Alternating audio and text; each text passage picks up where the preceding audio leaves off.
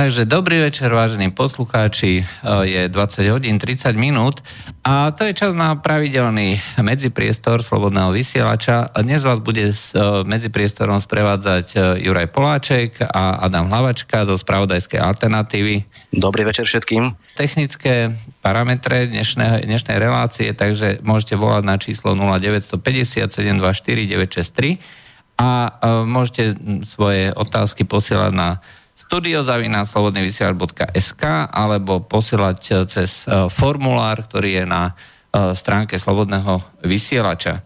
Takže hneď zostra začneme rekapituláciou uplynulého týždňa. Takže Adam, čo teba zaujalo počas toho uplynulého týždňa? No tak bolo toho, bolo toho viac. Bolo toho viac. Ja som si pripravil taký krátky zoznam. tak poď, ideme.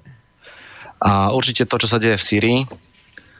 To sme, to sme e, čiastočne rekapitulovali už e, počas e, komentárov v predchádzajúcej, predchádzajúcom stupe, ale no, ešte je tam celkom zaujímavá vec, ktorú, ktorú sme vlastne nejako nekomentovali a to je rozhovor ruského veľvyslanca pre Times of Israel. Neviem, čítal si ho? Šťastie som si ho prešiel. Nie úplne celý. No, mne to pripadalo ako no, zjavenie z iného sveta, aj takto na rovinu prezentovaná tá dá sa povedať, že veľmocenská politika, že pragmatická, budeme hovoriť a jednať s každý s každým aj a budeme nebudeme proste robiť to, čo sa bežne prezentuje, že na jednej strane je nejaké virtuálne dobro, aj na jednej strane, na druhej strane virtuálne zlo ale jednoducho treba, uh, treba brať do úvahy všetky uh, požiadavky všetkých uh, hráčov a snažiť sa, aby z toho nikto nevyšiel s tým nejakým ťažkým šrámom alebo pocitom, že je porazený, že ináč sa to jednoducho robiť nedá, že treba vyvažovať všetky tie jednotlivé pozície a neviem, aspoň no, mne to pripadalo skutočne veľmi zvláštne, hej, aspoň no, je troška iné, ako sa bežne prezentuje tá ruská politika. No, no, nemyslím. Ja si myslím, že, že skôr Rusi idú systémom, že ani, jeden sa, ani jedna strana sa nebude cítiť ako porazená, ani ako úplný víťaz. Bude to tak aj v prípade Sýrie, aj v prípade Turecka, aj v prípade Iránu a Izraela. Lebo, lebo Rusko si nemôže stra- dovoliť stratiť a, ani Irán a ani Izrael, tak musí hrať na obidve strany. S tým, že musí prehovoriť o obidve strany, že e, musia prísť ku konsenzu. Čiže obe strany musia, oni, musia niečo niečo získať a niečo stratiť. Lebo šokujúcou informáciou bolo, že Rusko sa, uh, Rusko sa prihlásilo ku garancii izraelskej bezpečnosti. Toto okrem Spojených štátov ešte nikdy v histórii nikto nepovedal takto na rovinu a otvorene. Že uh, Rusko, keď niekto ktokoľvek zautočí na Izrael, tak sa uh, Rusko postaví na stranu Izraela. To, to, to som ešte nikdy od nikoho nepočul. No, pravdu ani, ani ja a to, celý ten rozhovor sa mi zdal byť len trochu čudný z toho dôvodu, že to, bol to len tuším zástupca veľvyslanca to je jedno. V každom prípade Maria Zacharová pri jednej z posledných konferencií tvrdila jednu zásadnú vec, že Rusko je zmetené z toho, že každý hovorí iným, iným hlasom. Ja neviem, Bielý dom, ministerstvo zahraničných vecí, Deep State, alebo ja neviem, tajné služby. Každý si robí svoju politiku a tá, je to nečitateľné. Hej?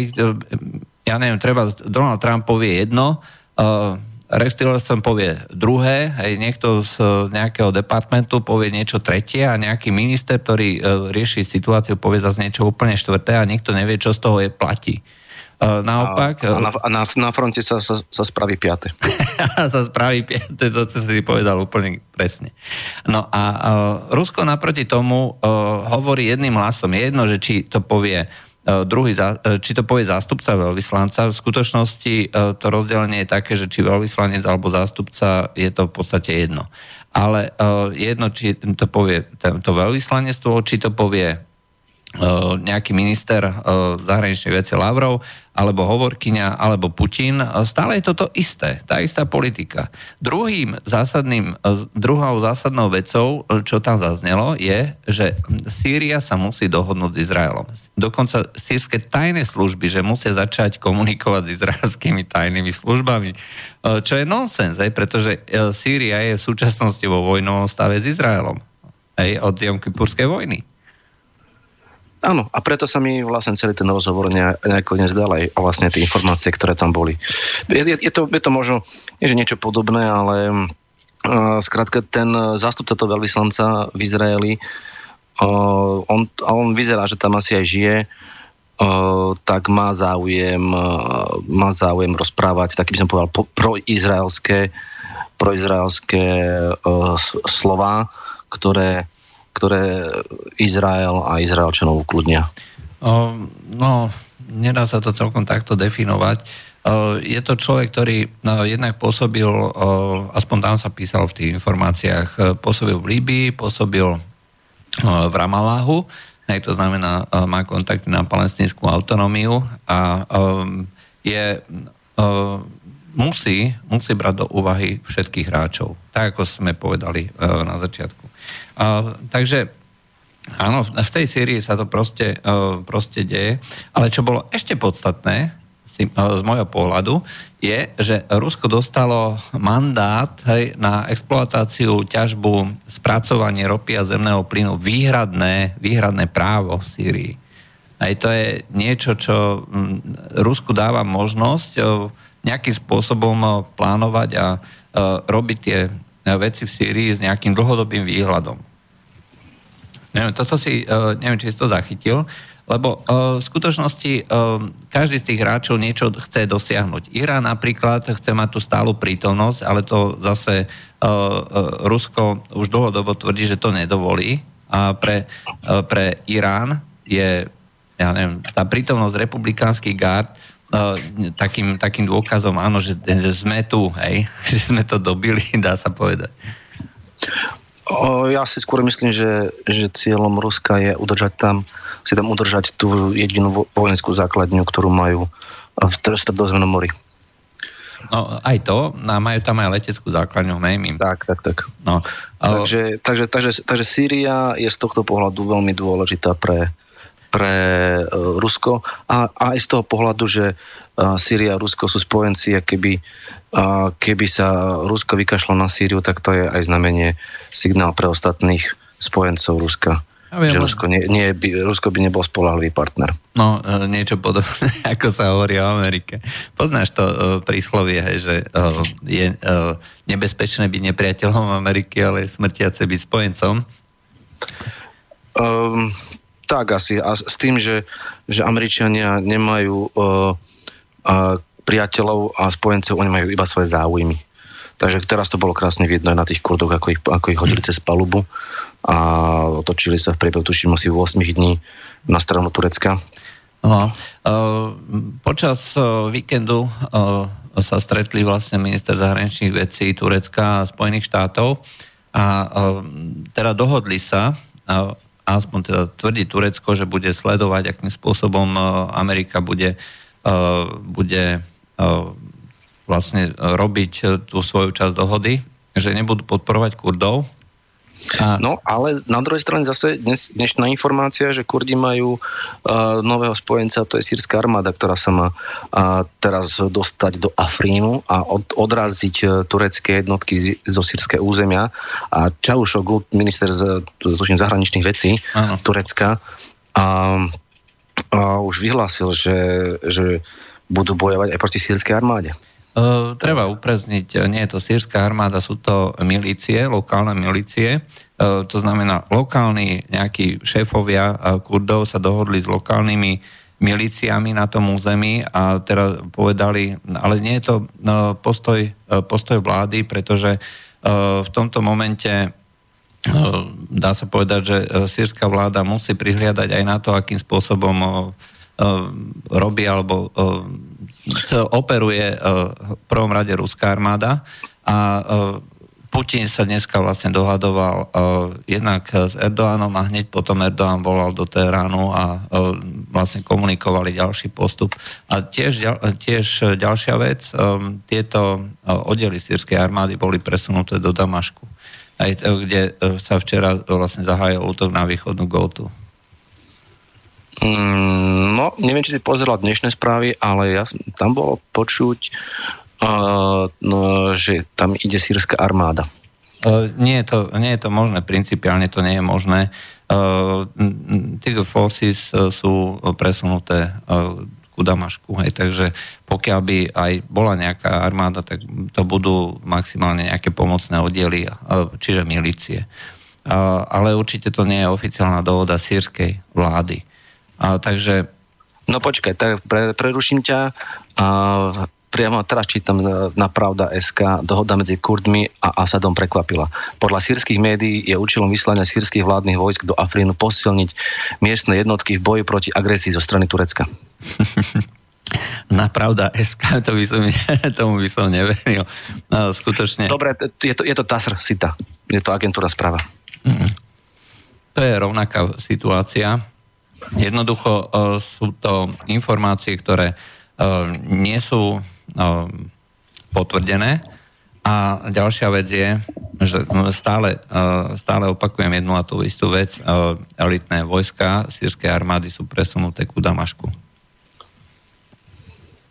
Takže tam môžu byť maximálne nejaké tie pomocné oddely a uh, je to, je to dohoda, ktorá nemá vlastne to zastrešenie tých hlavných partnerov Iránu a Ruska. V tomto momente, ak je to niečo, tak je to, je to iniciatíva, ktorá nemá nič spoločné s iniciatívami, ktoré sú dohodnuté na tej úrovni astanského procesu. No uvidíme, uvidíme, ako sa to bude vyvíjať. Aj naposledy, čo som, čo som tu bol hosťom, tak to bol tiež pondelok a sme sa bavili o tom, že ako bude reagovať Bezpečnostná rada OSN na na vtrhnutie Turecka do Sýrie.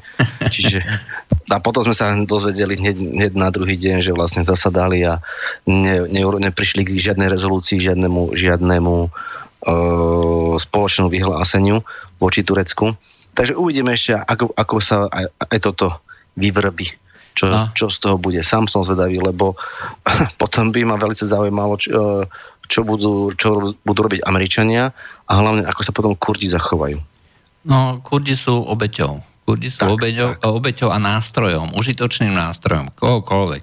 V podstate už e, od e, niekoľko stoviek rokov e, každá moc ich využíva na čokoľvek. Boli využití pri arménskej genocíde, kde boli účastní účastní vyvražďovania Arménov, takisto aj nejakých vyháňania Grékov a podobne boli účastní v ďalších aktivitách. Proste každý im niečo nasľubuje, oni ochotne ako e, vyťahnú do boja za svoje záujmy, majetky a tak ďalej a potom ich, keď splnia tú svoju úlohu, tak potom ich odpracujú do kúta. A na túto tému ako bol celkom zaujímavý článok The Saker napísal, aspoň vyšlo to na portáli onz.com kde hovoril, kde práve rozoberal to, že akým spôsobom sa bude vyvíjať tento turecko-americký vzťah. Hej, Turci majú záujem teda obmedziť nejaké tie snahy Kurdov o samostatnosť a každý, kto tomuto bude podporovať, tak je ich nepriateľ. A jedno, že či sú to Američania, či sú to Rusi, či sú to Sýrčania, každý, kto proste bude podporovať Kurdov, tak voči nemu Turci pôjdu. A to, čo sa vyhrážali Američania, že keď Turci zasiahnu americké jednotky, tak oni odpovedia. On tam práve hovorí, že v žiadnom prípade, hej, pretože Turecko je tak dôležitý, strategicky dôležitý člen NATO, že e, im prejde aj to, čo by nikdy za žiadnych okolností nikomu inému neprešlo. No, mu, musia to samozrejme vyvažovať, aj to znamená, že nie úplne všetko, aj že by zahájili normálne ako frontálny útok na všetky uh, americké základne, ale uh, čo ja viem, uh, to, uh, čo, pokiaľ to bude útok na, na tie nejaké základne, kde sú Kurdi a zároveň aj nejakí americkí poradcovia, ale tak Američania to prejdú mlčaním. Hej? Tak ako prešli mlčaním vlastne Rusi ten útok Američanov na Wagnerovcov. Toto je ináč tiež... Zachytil si nejaké ďalšie informácie? O čom konkrétne teraz? O Wagnerovcoch. Nie. Lebo uh, prvé informácie boli, že tam došlo, že tam v podstate nikto nejak nezahynul, nejaké veľké množstvo ľudí, že potom, že nejakých 20 ľudí. No a, a potom... myslíš tých, čo mali čo mali Američania zabiť tých údajne až 300 Rusov. Čo 300? Ty si trocha. Však e, nečítaš, e, nečítaš Juraja Mesíka, ktorý vie, že tam bolo skoro 700. to fakt to napísal Mesík? No, samozrejme. Aj, že e, proste stovky mŕtvych zranených, aj proste, tela sa musia bávať tam. Aj, ja, len, ja len poviem, že koľko, no, keď e, bol ten masaker, že ustupujúce iracké vojska uh, iracké vojska uh, išli z Kuwaitu a v podstate na kolónu útočili uh, útočili americké lietadla, sypali to tam, čo to dá, tak tiež bolo len niekoľko stoviek mŕtvych. A tu mi niekto chce povedať, že vyraždia profesionálnu armádu, lebo to sú profesionáli, ťažkí profesionáli, ktorí pri takomto útoku určite nesedia stáť v autách a nebudú čakať, kým ich pozabíjajú. A že ich jednoducho všetkých zničia, že celé stovky je to proste... No, je to, je to informačná vojna, takže kľudne niekto, nejaká tá protisírska alebo protiasadovská strana vydala nejakú informáciu alebo a potom to začali médiá preberať, lebo je to dobrá, dobrá bomba, ktorá sa dobre predáva a číta. A hneď máš čítanosť. Eš, takže e, povedal to aj mm, minister zahraničných vecí Ruska e, ako sa volá? Lavrov, Sergej Lavrov. Lavrov, teraz mi padlo jeho meno, že je to, je to typická uh, misinformation, čiže nepravdivá správa z prostredia sírskych rebelov. Lebo no, tam si treba povedať, že pokiaľ by to bol masaker tohto druhu, eh, tak už by tam uh, boli tie rôzne biele prílby a podobne a už by snímali tie celé kolóny zničenej techniky, odpratané, uh, odpratané tela aj mŕtvych, uh, mŕtvych ruských vojakov. No, aj, uh, takže treba si ináč zapamätať, uh, zapamätať vlastne to, čo kto tvrdil, pretože uh, tieto všetky, uh, všetky dezinformácie, ktoré ľudia ako Mesík tvrdia aj, a hovoria, že toto sa stalo, uh, treba im to jednoducho obuchať o hlavu. Takže uh, alebo, alebo ignorovať, lebo Mesíka som, akože, som pár článkov o ňom prečítal a on je, on je normálne chorý. On je, on, to je, to je, to je tak primitívny, by som povedal, antiruský postoj, že to je až choroba, to je, to je až šialenstvo, čo, čo, ten, čo ten človek pre, prevádza. A tieto jeho články sa objavujú u, u smetiarov. Tak toto bolo tak. konkrétne na aktualitách, ale je celkom zaujímavé, že uh, ľudia, ktorí majú takto evidentne zvrátený pohľad, majú otvorené dvere uh, do tých tzv. Ano. mainstreamových médií a uh, ľudia, ktorí by boli schopní a ochotní písať relatívne kvalitné a dá sa povedať objektívne, objektívne analýzy sa do týchto, do týchto médií nedostanú. Jeden, jeden článok bol od Mesika u Smetiarov, že Uh, že, že či, Čína, Číňania sa už nezmestia do vlastnej krajiny, že je toľko a na východe Ruska je strašne uh, riedko uh, riedka hustota obyvateľstva, tak on už normálne rozoberal to, keď, keď Čína zautočí na Rusko a ukradne, ukradne Rusku uh, územie. Ako to už je taký wishful thinking, čiže uh, rozmýšľaš tak, ako chceš, aby bolo. Proste tvoje, uh, jeho presvedčenia, uh, že, respektíve jeho, jeho na, názory, že uh, strašne nenávidí Rusko, spôsobuje, že, už, že to ovplyvňuje aj, tie, aj jeho každodenné zmýšľanie, by som povedal. A vlastne bol by veľmi rád, keby že Číňania zautočia, zautočia na Rusko. A tak to aj napíše. A on tomu asi aj verí. Hmm.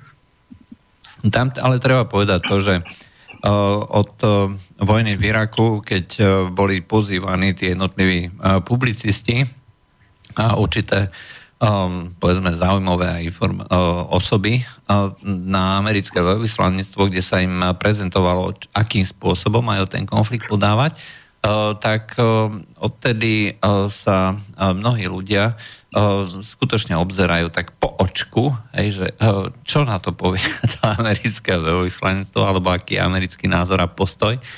No a uh, toto je Eh, si myslím, že aj eh, spôsob eh, komentovania a písania Juraja Mesika a podobných, podobných ľudí, pretože to bola, vyšlo to síce na Sputniku, ale je to, zodpoveda to aj môjmu pohľadu, že Spojené štáty vedia, že ich konkurentom je Čína do budúcna. A Čína už v mnohých oblastiach, v mnohých parametroch predstihla Spojené štáty. A pokiaľ niektorých ďalších ešte nepredstihla Spojené štáty, tak to doženie veľmi, veľmi rýchlo. rýchlo Hej. Tak. No, ale e, Čína má jeden obrovský zásadný problém. E, pokiaľ má pobodku, aj že pokiaľ vlastne mm, e, ten chrbát Číny vlastne obraňuje Rusko, tak je Čína neporaziteľná. Čiže sú to jednak suroviny, jednak hlbo, hlb, strategická hĺbka, jednak dopravný koridor, ktorý nemôže nejakým spôsobom Amerika ovplyvniť. A tým pádom je táto dvojica prakticky neporaziteľná. Amerika je jednoznačným prehrávajúcim. V dlhodobom výhľade nemáš vôbec žiadnu šancu. Takže pre nich je jedinou šancou, ako e, buď e, zastaviť alebo e, poraziť Čínu, v prvom rade poraziť Rusko. Aj, takže toto je vlastne stratégia. Alebo keď inak nevieš poraziť krajinu, ktorú nevieš poraziť vojensky, tak potom sa to snaží, sa to snaží spraviť Amerika znútra. Mhm. Znútra sa snaží rozložiť tú krajinu, lebo inak sa nedá. Typický príklad je Irán na Amerika, ani, ani Amerika nemá na to, aby zautočila konvenčne na Irán a tak sa, to, tak sa to snažia spraviť tak, že tam budú robiť tie protesty. Ozaj, uh, videl si ten najnovšie snímky, čo robí Čína v Jihočínskom mori? Na tých ostrovoch. No, to je pekné, to sa mi ľúbi. To, keď si, keď si či, posluchači kliknú na spravodajskú alternatívu na Facebooku, tak je tam zo pár linkov nižšie. Uh, je odkaz na článok zo, na Zero Hedge, kde môžete vidieť najnovšie snímky e, z toho, čo robí Čína v Juhočínskom mori, tie umelé ostrovy a čo všetko tam robí, tie letiská, radary a tak ďalej a tak podobne. Je to naozaj fascinujúce, čo tá Čína dokáže. Keď si zoberieme, že pred 30-40 rokmi bola Čína relatívne, relatívne na tom biedne, a tuším, to bolo a tu už vyšla nejaká správa, že Čína za posledných 20 uh, e, rokov minula, minula toľko uh, betónu, toľko betónu, čo USA za posledných 100 rokov. Mm, áno, Ej, čiže oni vlastne uh, investujú v tomto momente do tej do infraštruktúry a uh, chcú, aby to vlastne stimulovalo rozvoj ekonomiky a zdá sa, že im to funguje. Lebo nie je to samoučelné, ako to bolo začas komunizmu, že sa povedalo, budeme vyrábať toľko a toľko cementu a betónu a nalejeme to a budeme robiť priehrady a nič ďalej. Tým, že je tam tvrdé konkurenčné prostredie, tak dochádza k obrovskej synergii či týchto veľkých štátnych investícií, infraštruktúrnych investícií. Pred nejakým rokom alebo dvoma bola prezentovaná idea, že Čína naleje bilión e, juanov do infraštruktúry, aj proste vyhradila na to takúto obrovskú čiastku a to, tie výsledky proste vidno. No a to konkurenčné prostredie využíva to, že e, všetko je na dosah, e, všetko sa dá veľmi rýchlo zariadiť, e, všetko sa dá postaviť a je možné tam presúvať veľmi rýchlo čokoľvek, či už fabriky, alebo postaviť nejakú novú fabriku. Aj, takže je tam k dispozícii obrovské množstvo E, príležitosti a je tam obrovské množstvo aj voľného kapitálu, však e, China Bank je vlastne najväčšia banka na svete a tým pádom pokiaľ je tu na možnosť dosiahnuť nejaký zisk, tak to či, tí Číňania vedia tam vydolovať, vykopať. tak Čína rastie naozaj veľmi rýchlo a je to možno za nejakých 20 rokov predbehne Ameriku aj čo sa týka HDP. Mm, takže... No ono uh, už v súčasnosti je Čína uh, najväčšia, čo sa týka HDP, ale len podľa parity kúpnej sily. Tak, tak, tak, tak, áno. Čína už predbehla USA nejakom takomto ekonomickom ukazovateľi, ale ešte ďalších nie. Uh, iné sa ťa opýtam, zmena témy. Čo hovoríš na, na, na, to, na, na tú strelbu v Amerike? 17 mŕtvych v škole. Ja som to nejako nekomentoval, ale uh, má pravdu Trump. Hej, uh, má pravdu Trump, že keby sa FBI nezaoberala uh, týmito všelijakými uh, snahami uh, v podstate už rok a pol uh, nájsť na neho akúkoľvek špinu, tak by to, to nemohli uh, predsa nechať tak. Pretože na FBI došlo udanie, že toto je nebezpečný človek, hej, ktorý tam a tam e, zverejnil to a to, že chce zabíjať, že chce strieľať a tak ďalej. A FBI to vrátila a založila, že my sme nevedeli určiť, o koho ide. Pritom ten človek si sa tam podpísal vlastným menom pre Boha živého. Hej? A to, toto súhlasím, že že mm, americká FBI je zaslepená teraz tým Trumpom a akože, akože nemali, nemali čas. Um, ale čo hovoríš na tú, strelbu, na tú držbu zbraní? Tiež súhlasíš s Trumpom? Uh, áno, s tým súhlasím s Trumpom. No ja nie.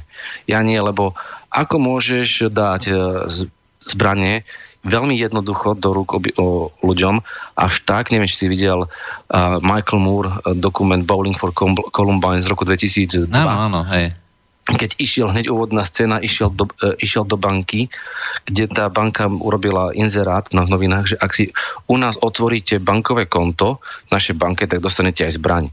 On došiel do tej banky, že dobrý, že chcel by som, chcel by som si vytvoriť bankové konto. Dobre, a, a, a aký typ? No, e, také, p, ku ktorému dostanem aj zbraň. Že OK, tak vyplnil nejaké papiere, tá banka urobila background check, čiže uh, kontrolu, poza, kontrolu vlastne tej osobnosti, lebo, lebo oni mali licenciu aj na, že sú banka a že sú aj predajca zbraní, takže môžu robiť uh, uh, kontroly uh, ľudí, či môžu držať zbranie. A ten človek naozaj, ako on tú zbraň dostal a on vyšiel z banky E, so zbraňou v ruke.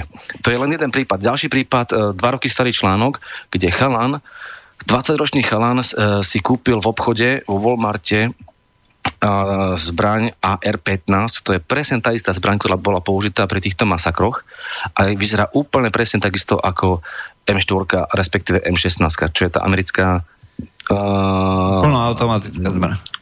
Áno, áno, vojenská zbraň lenže táto R15 nedokáže strieľať plne automaticky, dokáže strieľať iba, iba e, poloautomaticky. A, no, keď máš toľko to zbraní a takto ľahko sa, dostane, e, sa dostanú ľudia k zbraniam a zároveň máš tu spoločnosť takto chorú, ako americká spoločnosť je, tak sa potom nemôžu ľudia čudovať, že tam majú e, také, takéto strelby. O, ďalšie, o, na druhej strane máš e, veľa zbraní vo Švajčiarsku údajne, že tam, sa, tam tiež sú ľudia relatívne uh, vyzbrojení, doma majú zbranie a takéto, takéto strelby a vraždy a toľko, toľko uh, mŕtvych pomocou strany zbraní nemáš. Ale to podľa mňa je kvôli tomu, že tá spoločnosť a tá krajina nie je chorá. Uh, áno, ale tak je to prejav, prejav choroby tej spoločnosti, ale samotná držba zbraní, no zabíjajú ľudia, ne, nezabíjajú zbranie ako také. Hej, to znamená, nie, že, nie, nie. že, že, že um, môjim, to je zase ako môj názor, hej, čiže ja som zastancom tých amerických práv a slobod, aj, takže, tak, uh, tak tu sa asi zase zhodneme, že sa nezhodneme. v každom prípade mm, je to no, podivuhodné, keď sa vrátime k tomu FBI, že skutočne v niektorých prípadoch, treba z Dánsku, hej, policia, mm, policia alebo, alebo v tých krajinách Beneluxu, policia normálne čekuje, e, čo kto napíše na Facebook a oni sú schopní uprostred noci zaťukať, že e, tam a tam ste napísali to a to. Hej, a proste minimálne varujú, hej, že, že toto teda nie hej, a podobne, alebo že je to porušenie zákona. Hej, okamžite ako sa robia takéto obštrukcie a pokiaľ viem, tak v Amerike všetko sleduje, NSA, FBI a podobne. A povedať, že vyhrážka zbraňou nie je dôvodom na ďalšie konanie, znamená z môjho pohľadu, ako keby si to naopak tá FBI jednoducho prijala, ako vyprovokovať týchto ľudí. Nie. Neviem, neviem, čo, čo, k tomu, neviem čo k tomu povedať. V skratke, keď si porovnáš iné krajiny, Uh, tak uh, toľko, toľko uh, mŕtvych strelnou zbraňou nie je nikde inde, len, len v Amerike. Aj keď si to porovnáš na, na obyvateľa. Hej. Takže je aj nejaká databáza, videl som stránku, kde uh, uh, sa sleduje, koľko ľudí zastrelili policajti. Policajti, to uh, keď to človek nikdy nemôže vedieť, či, či náhodou ten policajt si, si nezmyslí, že, že akože videl, že ideš na ňo tasiť zbraň alebo niečo a zastreliť ťa a ten policajt, ten policajt bude v práve. Áno, hej. Toto je, uh, toto je niečo, že čo um, jednoducho ukazuje, uh, akým spôsobom sa tá Amerika zmenila. A keď to bola krajina, povedzme, tých slobodných občanov, dajme tomu tých 19. storočí uh, a začiatkom toho 20. storočia, tak vtedy, vtedy to bolo tak, e, že e, mať e, tú zbraň znamenalo byť svojím spôsobom nezávislý od vlády. Hej, čiže vláda musela na túto, niekde tak v pozadí, hej, musela na túto úlohu, úlohu zbraní myslieť. No ale ako náhle sa zo štátu stala postupom viacej, stále viac kontrolujúca nejaká entita, tak sa to začalo stávať povedzme, e, ako si povedal, že tá spoločnosť e, je stále viac a viac chorá. A, doslova chorá, nech si ľudia vygooglia o, to, o americkej o, o kríze opioidov. To sú, to sú lieky, ktoré sú e, predpisované, a, predpisované aj doktormi a ktoré, na ktorých človek môže byť doslova závislý. A keď si človek nájde niektoré tie články, niektoré štatistiky, tak uh, Američania už sami hovoria, že majú opioid crisis, čiže krízu opi- opioidov, liekovú krízu, kde toľko ľudí je závislých na týchto liekoch, na drogách, a keď do toho prirátaš ešte všetky tie zbranie, ktoré, ktoré si môžeš kúpiť. A ešte aj drogy, sam, samotné drogy, však aj to, tam sa proste distribuje všetko hore-dole, od nejakej marihuany až po heroín a kokain a nejaké ďalšie ešte horšie drogy. No ale tak aspoň niek- tie niektoré krajiny už začali legalizovať marihuanu, skončí to podľa mňa úplnou legalizáciou drog, hej, čiže Uh, o, počkaj, myslíš si, že um, dekriminalizácia alebo legalizácia marihuany je cestou k legalizácii drog? Uh, nie, myslím si, myslím si, že uh, skôr alebo neskôr sa to v takejto spoločnosti, ktorá je uh, takto chorá, uh, zvrhne na to, pretože pomocou drog je uh, možné veľmi jednoducho a ľahko ovládať ľudí. A m, takýto nástroj si jednoducho ne, nenechajú zobrať uh, uh, a nenechajú to mafii. Uh, boj proti drogám, ktorý Amerika odštartovala, tuším na začiatku z 80 rokov, tak nejako, tak spôsobil len to, že cena drog, e, cena drog narástla, tým pádom majú z toho viacej e, dílery a výrobcovia tých drog a väznice máš plné. Lebo a, a, a sú firmy, takto, Vesnice v USA sú, sú prakticky všetky súkromné. No, privátne spoločnosti. Tak, privátne spoločnosti, ktoré majú záujem na tom, aby ich väznice boli plné. Lebo dostávajú aj štátnu podporu uh, na každého väzňa a tak. Skrátka za každého väzňa, ktorého máš vo svojej väznici, dostávaš peniaze. A teraz si ešte predstav, keď tieto súkromné spoločnosti idú na burzu, tak čím, sa viac, čím viac sa týmto spoločnosťam darí, tak áno. Či... No však áno, ja viem, aj však ja to poznám.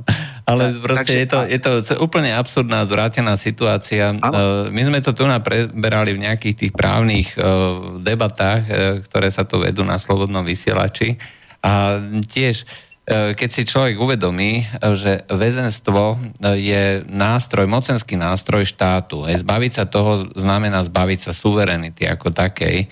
Čiže štát sa stáva vlastníctvom súkromných spoločností, hej, tak, keď to takto poviem.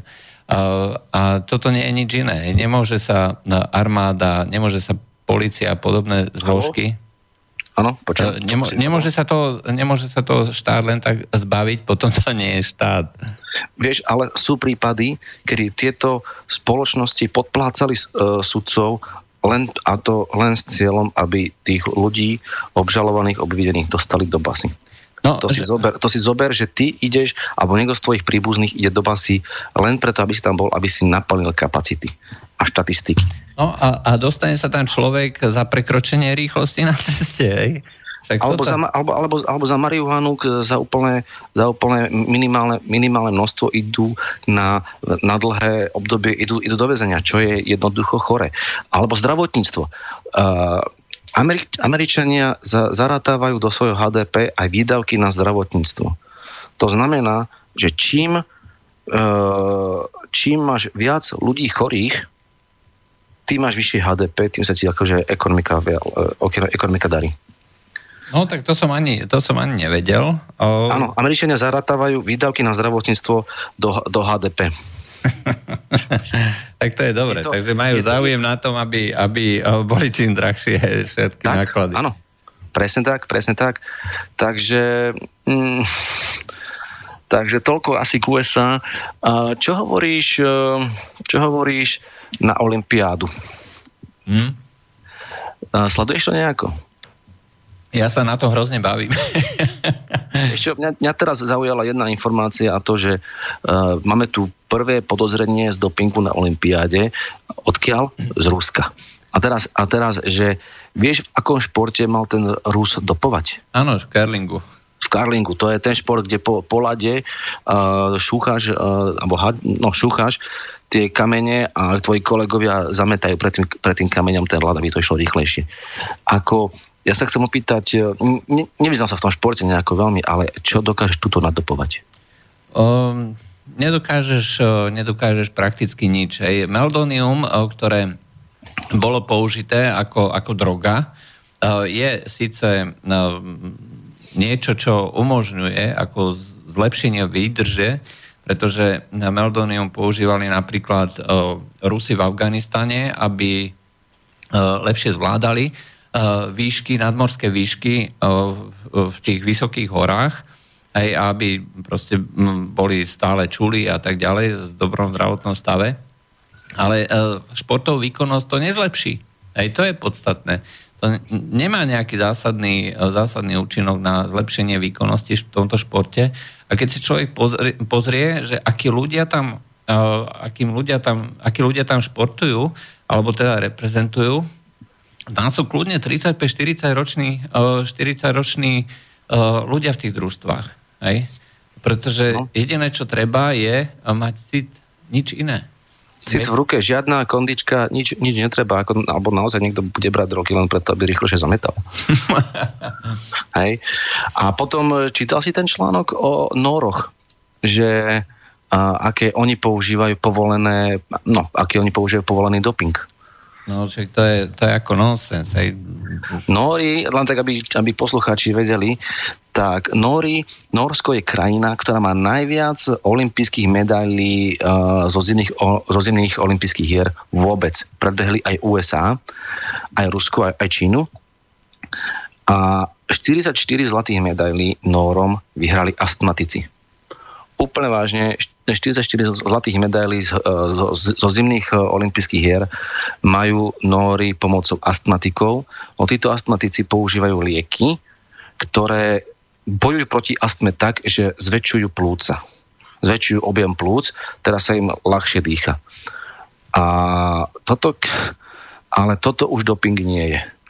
Le, takže podľa mňa je to niečo Ako môže astmatik vôbec ísť, ísť na olympiádu, chorý človek, ten by mali skôr na paralympiádu, nemyslíš? No tak isté, akože na to, toto je práve vec, že z ktorej ja si robím srandu, hej, to znamená, že e, na, na túto e, tému sa proste robia e, vtipy a vtipky, hej, že, že Nori mali ísť na tú olympiádu a nie na olympiádu.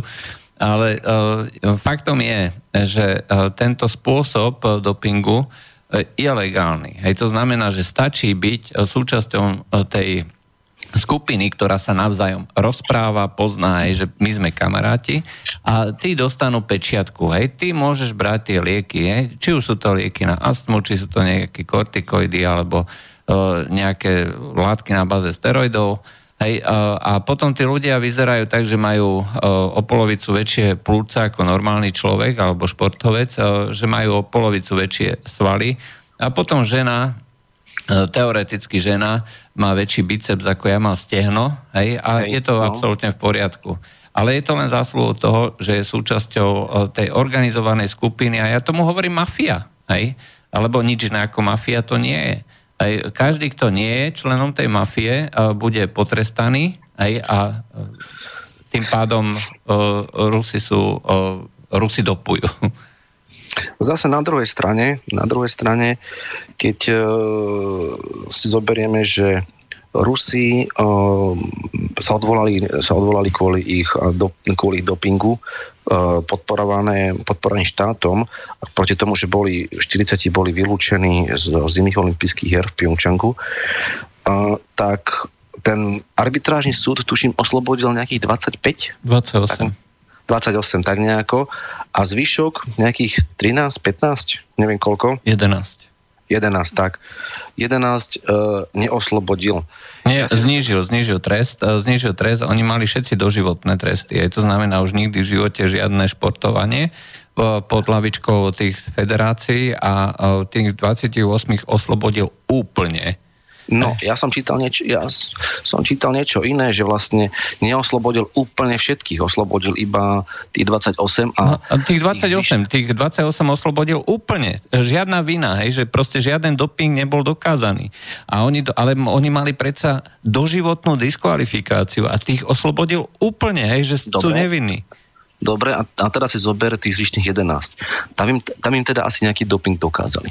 A, áno, ale povedal, že je neúmerné kvôli jednému dopingu, lebo to je e, princíp rovnosti pred zákonom. Keď e, všetci, ktorí dopujú, dostanú na báze rovnakej, rovnakého dopingu, čo im trest jednu sezónu, dve sezóny, tak nemôžu nejakú inú skupinu tak definitívne vylúčiť, že už nikdy v živote. Takže im zakázajú len túto jednu olympiádu, nič iné súhlasím, dobre, ale ide mi tu o týchto 11 e, športovcov, ktorí na minulých olympiádach v Soči, v Rusku, mali nejaký doping. A mne tu ide o jedno, že keď, keď už 11 ľudí dopovalo, tak to znamená, že to už bolo naozaj organizované. To už bolo naozaj organizované a to je niečo, čo sa ani mne vôbec nepáči. No, problém je, lebo, problém je, že e, podľa zákona, podľa zákona, ty musíš, uh, nemôžeš mať princíp kolektívnej viny. Musíš dokázať no, každý jeden prípad. ľudí už je kolektív. Ale nemôžeš na základe toho odsúdiť celý kolektív. Hej, to sa nedá. Proste každému jednému musíš eh, dokázať špecificky uh, svoju vinu. Uh, môžeš... Ale počkaj, ale počkaj.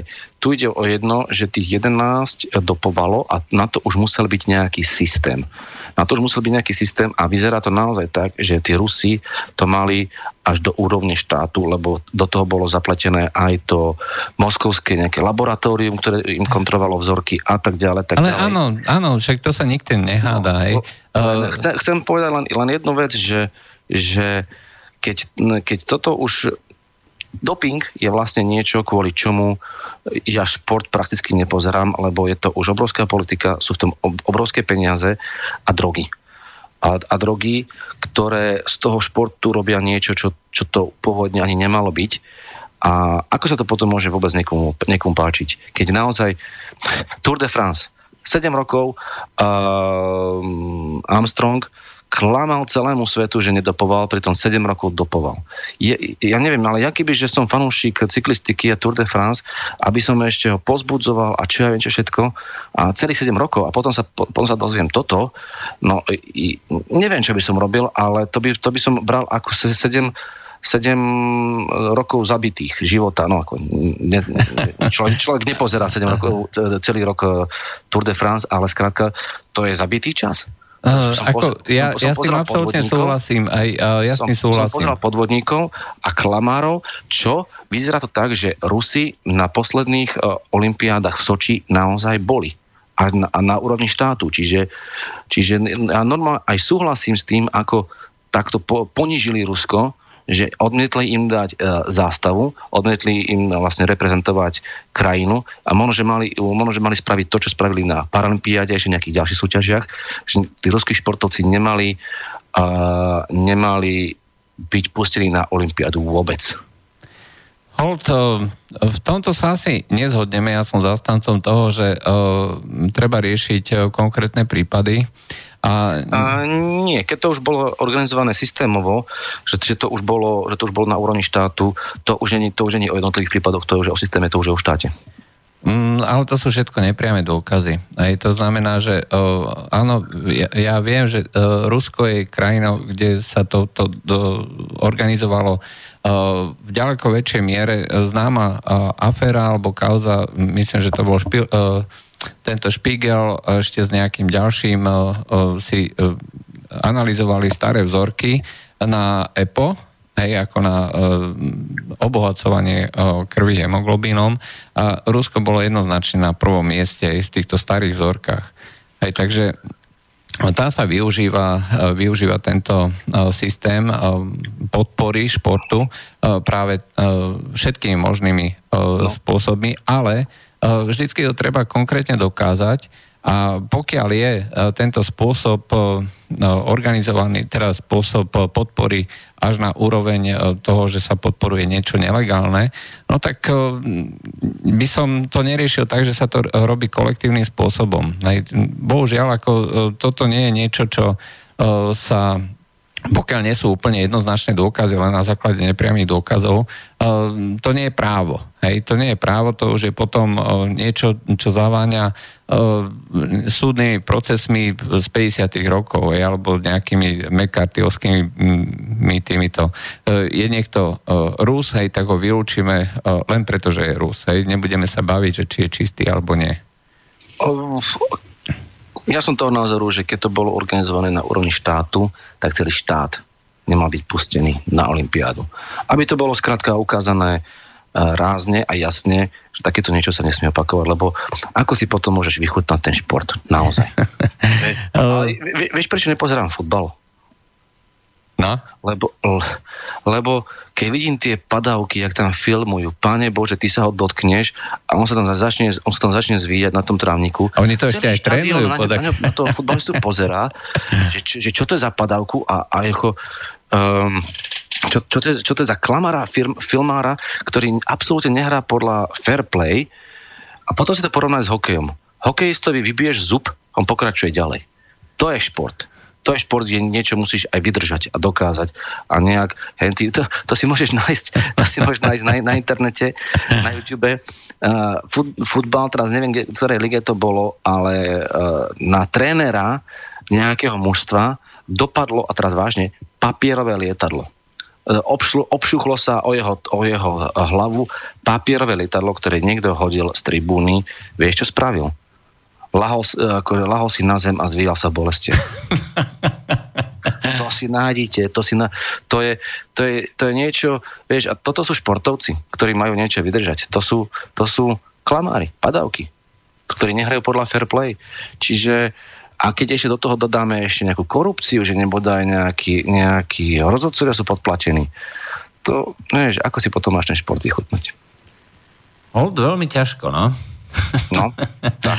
Eh, dáme si pesničku, po pesničke sa eh, vrátime, eh, vrátime naspäť.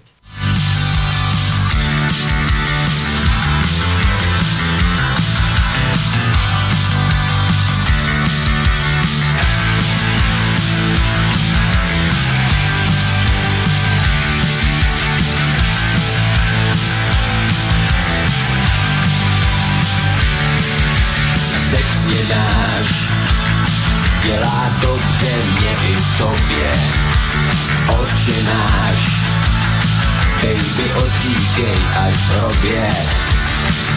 Středověk neskončil, středověk trvá.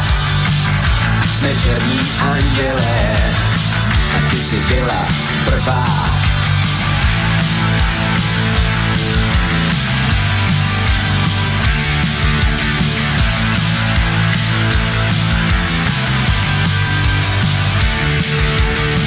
je náš. Padaj kapky z koncu křídel, nevnímáš zbytky otrávených jídel.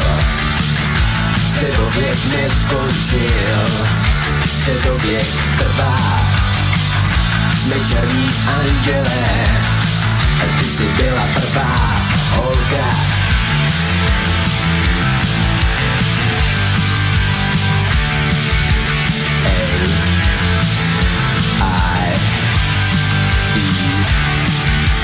sex je náš, dělá dobře mě i tobě, oče náš, baby odříkej až v hrobě, a tu svou víru neobrátíš, má krev proudí v tobě, nevíš, o kříž se teď neopírej, skoříš v téhle době, no no, středověk neskončil, středověk trvá.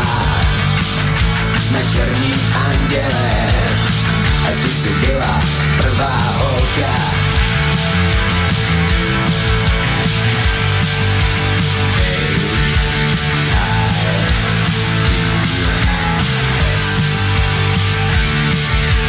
Sex je náš, padaj kapky z odsud křídel, nevnímáš, zbytky otrávených jídel.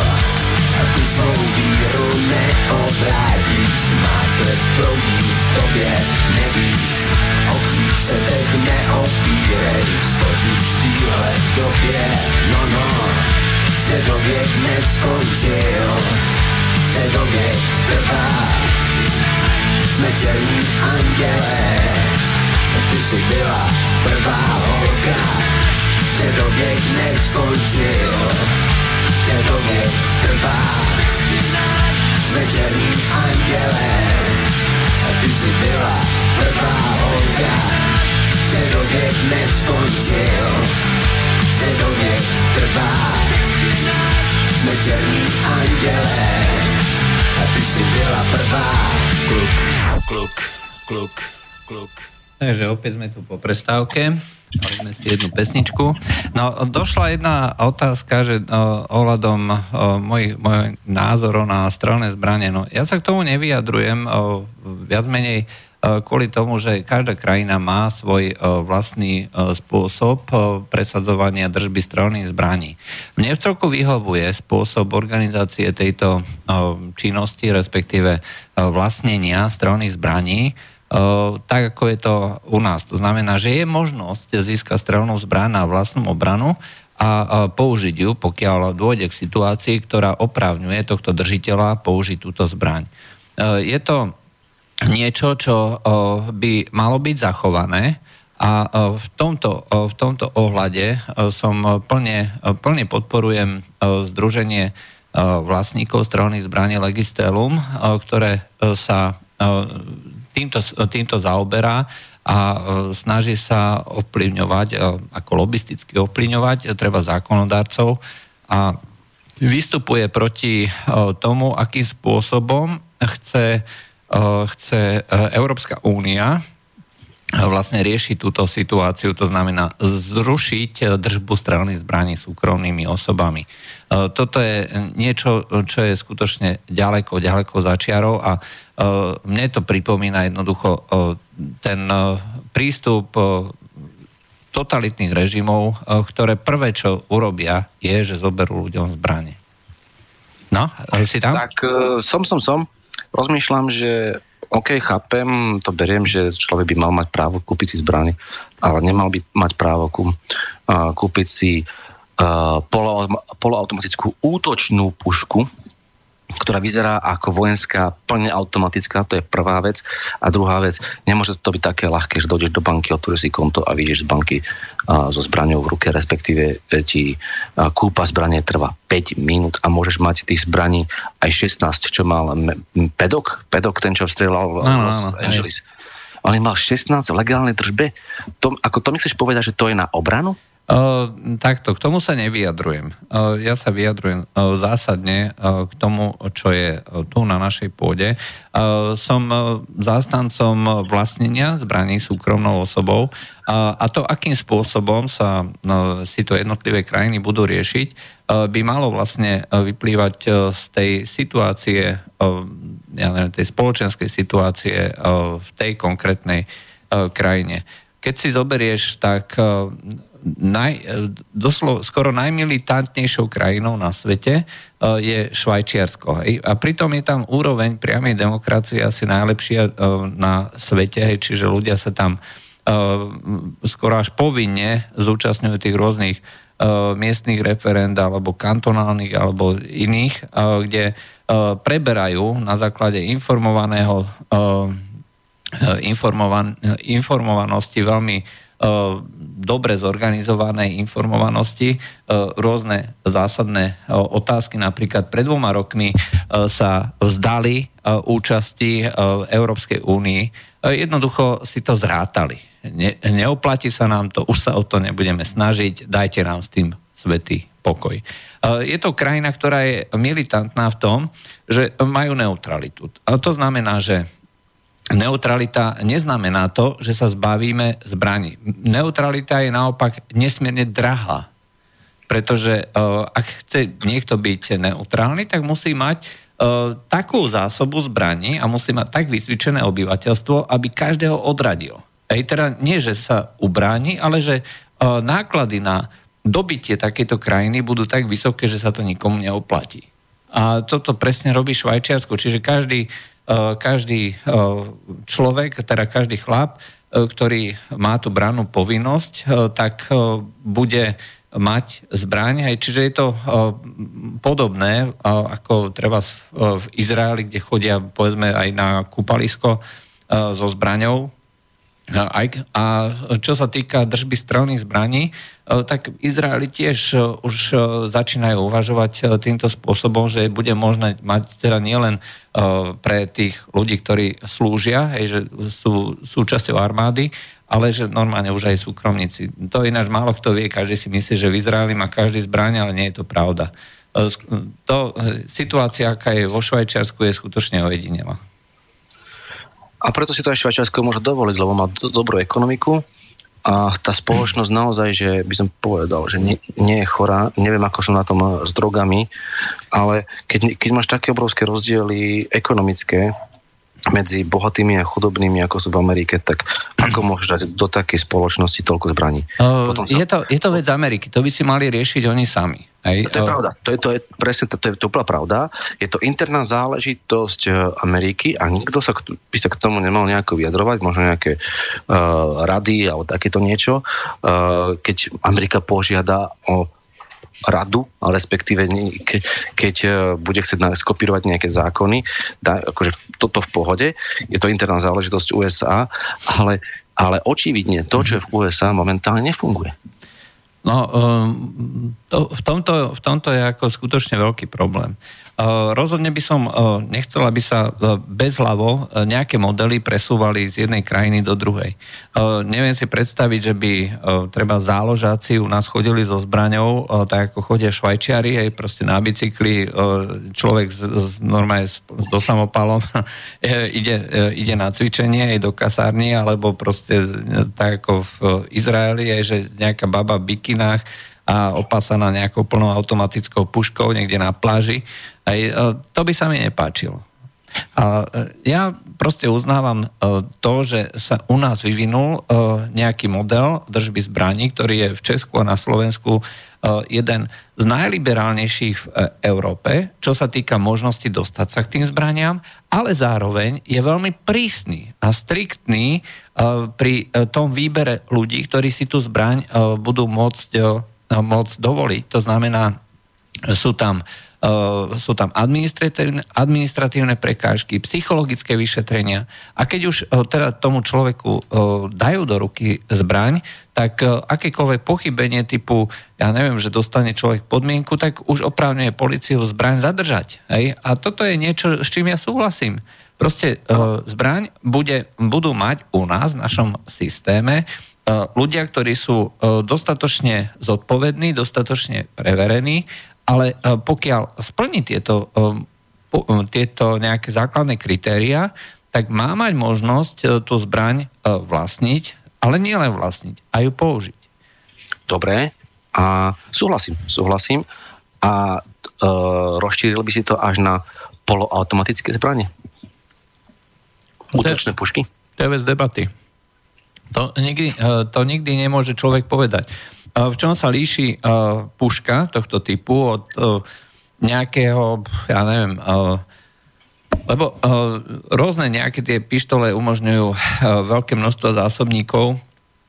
V princípe tieto poloautomatické pušky sú riešené tak, že treba stále stláčať kohútik. Tam nie je rozdiel medzi pištolou a medzi puškou. Akurát, že to má možno väčší zásobník, ale aj do tej pištole ja si viem strčiť zásobník. Videá sú, koľko, koľko si človek praje, že do pištole si dám polmetrový zásobník a ten budem strieľať jednu dávku za druhou. No. Tak toto si nemyslím, že je práve to, čo je hodné kritiky ja si myslím, že je nutné e, sa vlastne baviť len o tom, že či občan má právo držať zbraň a použiť ju, alebo nie. No tak to by mal mať právo každý. No podľa ústavy áno, ale podľa Európskej teda podľa Slovenskej ústavy áno, ale podľa Európskej únie už nie. Hej, to znamená, že aj na vzduchovku bude treba zbrojný preukaz tak to sa dostávame z extrému do extrému. A, to, a, to, a, a, to, a, to, a toto je tam, proste... Tu sa zhodneme, že sa zhodneme. Áno, a, a toto je ale, toto je z môjho pohľadu, toto je príznak totality, vieš. To, je, to, je, to je niečo, čo ja neustále opakujem, že uh, Európska únia uh, bola postavená, keď sme my vstupovali do Európskej únie, bola postavená na tom, že je to spoločenstvo krajín, ktoré zdieľa určité hodnoty, ale zároveň e, každá krajina si rúči za všetko sama, e, spravuje si všetko sama a e, tam, kde je to výhodné, budeme zdieľať nejak synergicky tie spoločné zdroje a budeme sa snažiť ako spoločne postupovať. OK, no, o tomto bolo vlastne referendum, jediné úspešné referendum na Slovensku a do takejto Európskej únie sme vstúpili. Lenže Lisabonskú zmluvu, čo je vlastne ústava a ktorá dáva netušené právomoci a dokonca umožňuje aj e, väčšinové hlasovanie, čiže prehlasovať v otázkach rôznych, či už migračnej politiky, alebo zahraničnej, alebo vojenskej politiky, tak si Európska únia môže vlastne prideliť tieto rôzne právomoci bez toho, aby sa to treba Slovensku, Česku, Polsku, Maďarsku alebo ktorejkoľvek inej krajine páčilo proti vôli tej krajiny a prinútiť túto krajinu.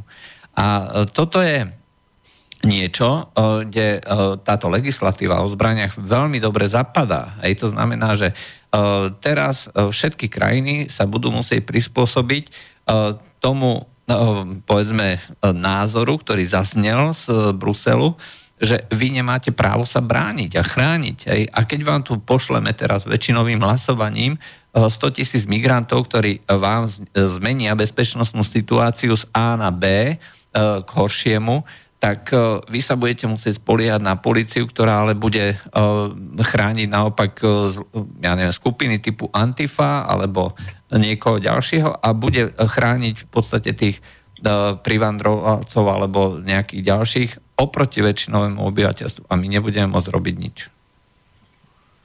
Som videl teraz pekný obrázok, keď si, ma už, keď keď, keď si spomenul tých pristihalcov, že uh, rozdelený tak na tri časti, že uh, Európan stojí, uh, sedí, sedí za stolom a ho, hovorí moslimovi, vítajte v Európe, hej, čiže privítal ho akože ako imigranta, dobre v poriadku.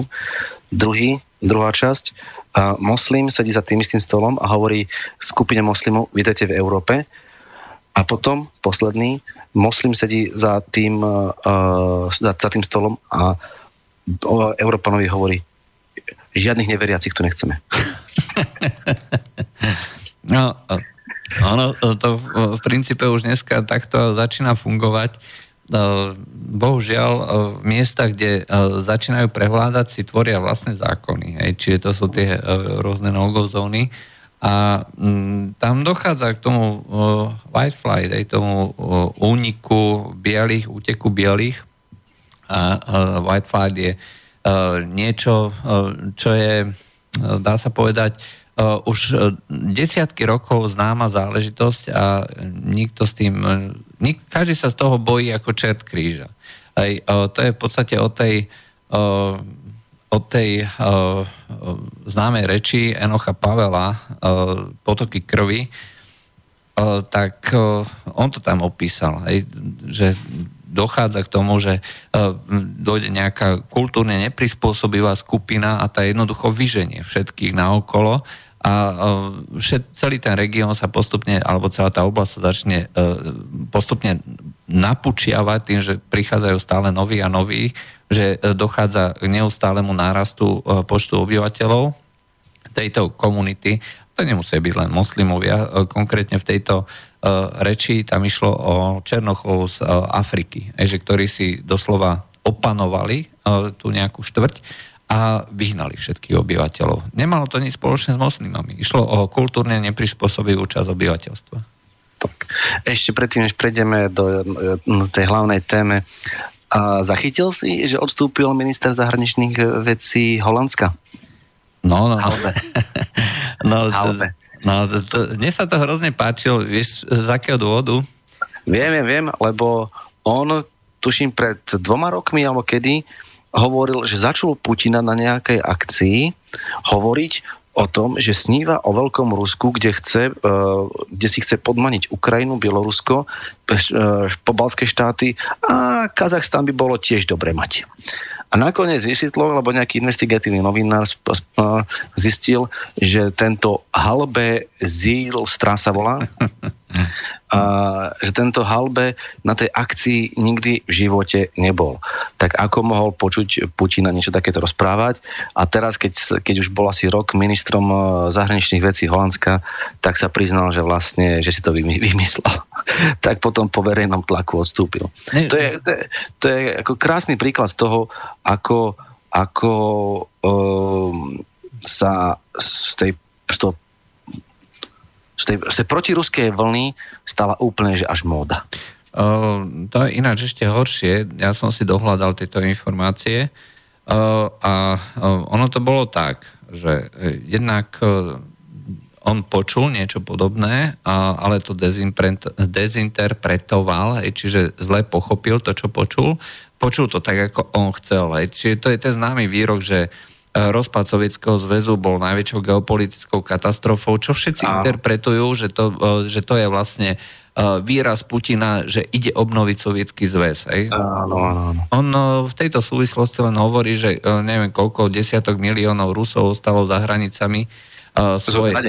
Zo dňa na deň. Hej. Ocitli sa úplne na, na bez akýkoľvek opory. V zákone, bez všetkého, proste preťali sa všetky putá a nemohli s tým robiť absolútne nič. A v pobalských krajinách, čo je ďalšia vec, e, sú dodnes e, títo Rusi e, občanmi bez možnosti treba zvoliť. Hej? Nemajú, nemajú práva občanov, nie sú rovnoprávnymi občanmi. Však to je nonsens hej? a nikto s tým nič nerobí. To je prvá vec. No, druhá vec k tejto súvislosti je, že už v januári o tejto veci vedel ministerský predseda Rute, a on povedal, že uh, je síce uh, fakt, že on tam teda uh, nebol, ale bez ohľadu na to, že či to vymyslel alebo nie, činy Ruska presne zodpovedajú tomuto príbehu. Hej, to znamená, hneď tam vymenoval Ukrajinu, hneď tam vymenoval Krím a Donbass a tým pádom, a, a že ohrozovanie pobalských krajín, hej, to znamená, že celá táto uh, fanta, fantasmagorická aj uh, nejaká propaganda im tak vliezla pod kožu, že už je jedno, že, uh, či sa dokáže, že ten príbeh je pravdivý alebo nepravdivý, aj tak oni tomu proste budú veriť. On síce musel odísť, ale ten príbeh podľa mňa žije v hlavách tých ľudí a bez ohľadu na to, že on odstúpil, tak aj tak si budú myslieť, že však ani nemal odstúpil, lebo však hovorí len pravdu. A je jedno, je jedno že či, či tam bol alebo nebol. A ten Putin je proste zviera, že ktoré treba nejakým spôsobom zlikvidovať a neveriť mu a tak ďalej a tak ďalej to už zase pripomína toto wishful thinking, čiže rozmýšľam tak, ako chcem, aby bolo, respektíve hada požierajúci si vlastný chvost. Mm, no, a toto je... V tom zmysle, síce... že, v tom zmysle že, že toto je niečo, keď takto budú pokračovať a keď, e, keď e, toto budú aplikovať aj naďalej, tak to ich, to ich zožerie. To, to, to jedného dňa skončí veľmi zle. No skončí to veľmi zle, pretože napríklad e, aj celá tá, ešte nikdy v živote som nepočul o vyšetrovaní jednej leteckej katastrofy, ktorá by trvala 4 roky. Hej, a, a zaoberala sa nad tým medzinárodná komisia, vydávala stanoviska a tak ďalej a tak ďalej. Myslíš tu Polsku? Nie. V roku 2014, čo došlo k tej zostrojeniu letu MH17. Aha, no, nad Ukrajinou, hej. hej. A toto, toto sa vyšetruje, v úvodzovkách vyšetruje štvrtý rok. Štvrtý rok sa vyšetruje táto letecká katastrofa a nie sú žiadne závery. Treba povedať, že bežne, bežne sa vyšetruje, vyšetrujú takéto veci, ja neviem, pár mesiacov, povie sa, čo sa stalo, zavrie sa a ide sa ďalej. Lenže tu na, toto je na politickú objednávku, kde Holandsko je priamo účastné celej tejto uh, propagandistickej akcii a tým pádom vlastne oni sa zobudzajú a zaspávajú s myšlienkou, ako poškodiť Rusov. Je jedno, akým spôsobom, ale uh, toto je tak. Ale tak keď to, keď, keď to budeš mať v vo všetkých uh, mainstreamových médiách tieto informácie, hoci aj nemusia byť pravdivé, môžu to byť len konšpirácie, respektíve po, uh, mainstream používa slovičko špekulácie, tak keď to začnú používať všetci naraz, tí ľudia tomu uveria. Tí ľudia tomu uveria. Však viete, aké sú štyri hlavné piliery propagandy? No.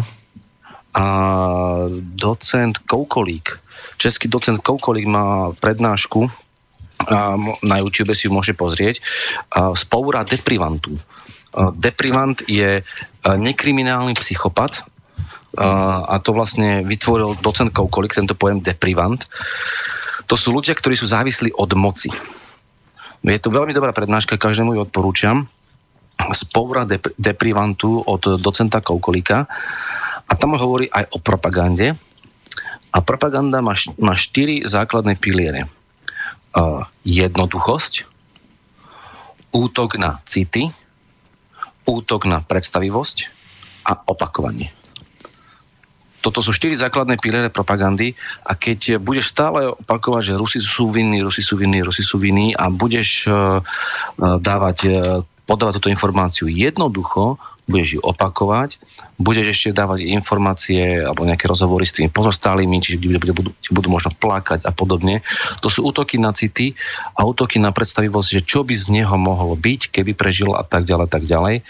To splňa všetky štyri základné piliere, tak ľudia tomu potom naozaj, naozaj uveria a, a nielen tomuto.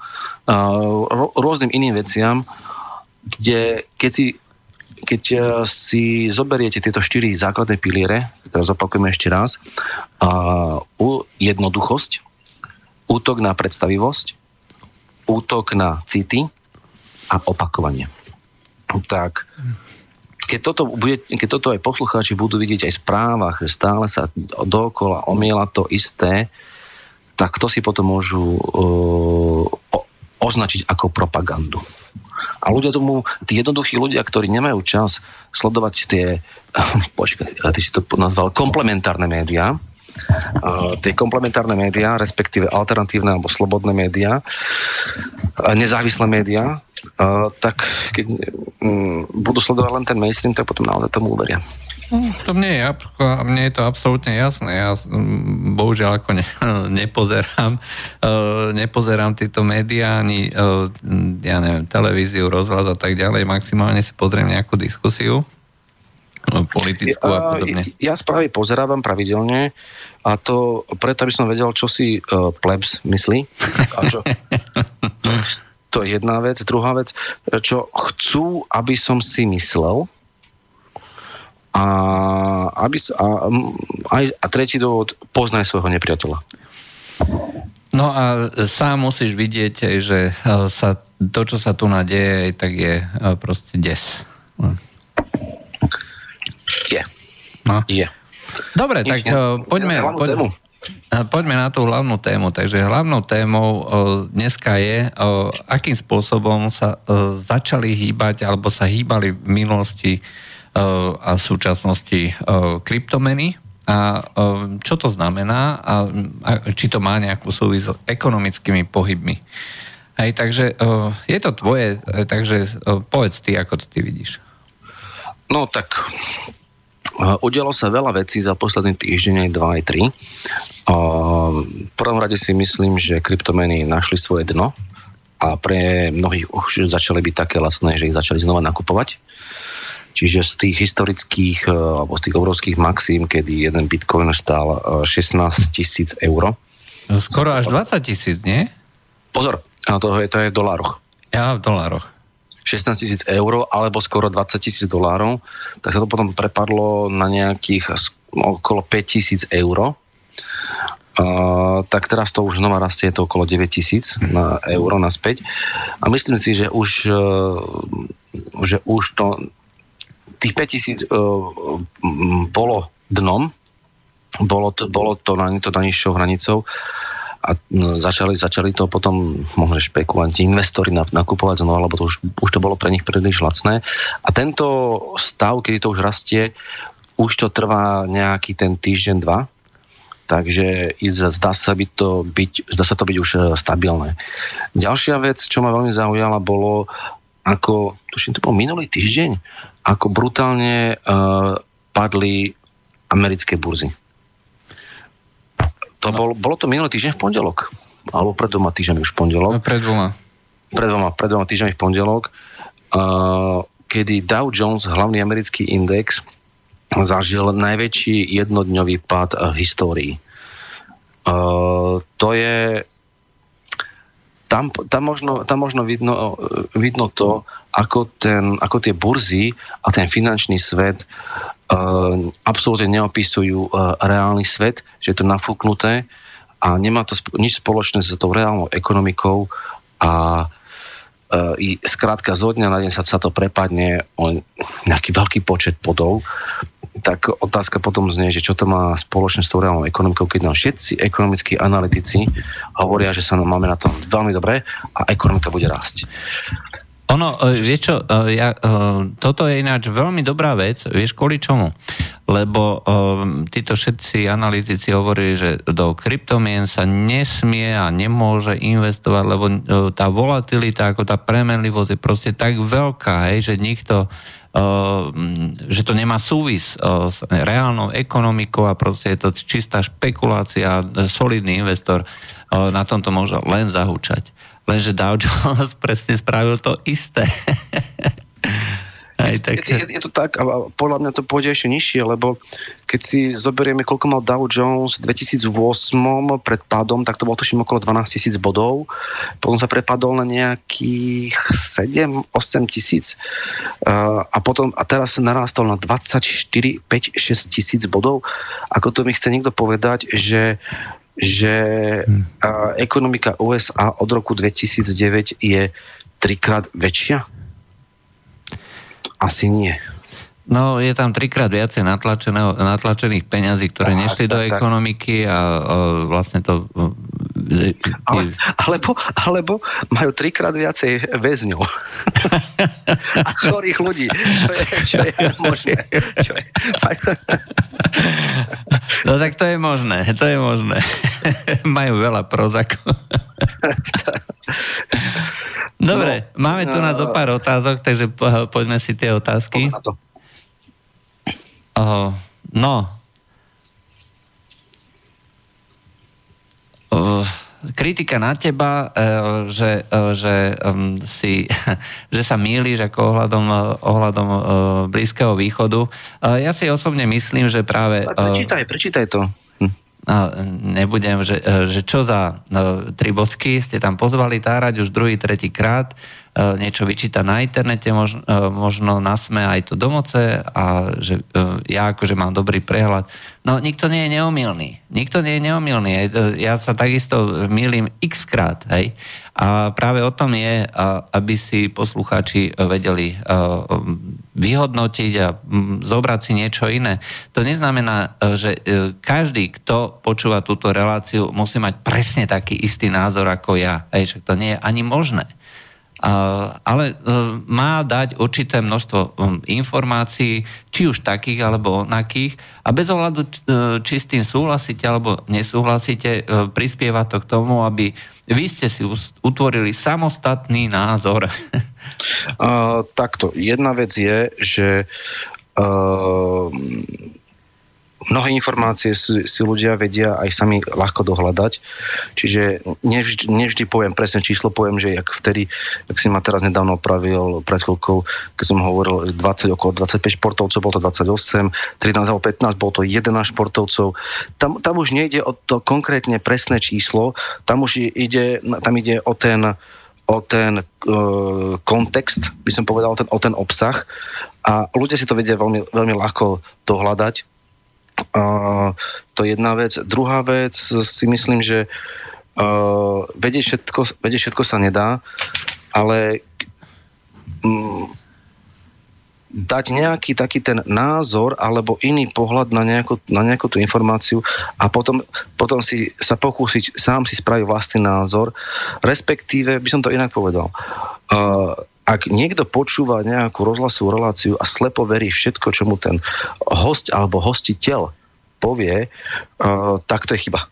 No, to treba, je mať, chyba. Treba, mať, treba, mať, treba, mať, treba mať zdravý skepticizmus, sedliacký rozum a kritické myslenie. No. To sú tri veci. Zdravý skepticizmus, kritické myslenie a, a sedliacký rozum a veci si dokážete dohľadať. A to, že niečo si prečítam na internete, Pane Bože, sme v 21. storočí v, v, v, v období internetu, kedy informácie sa šíria prakticky len internetom a na internete si viete, viete dohľadať vedecké štúdie, reálne články, reálne informácie, viete si nájsť, viete si nájsť eh, videá priamo z frontu, viete, niekto vám napíše na sme, že sa stalo toto, toto a toto.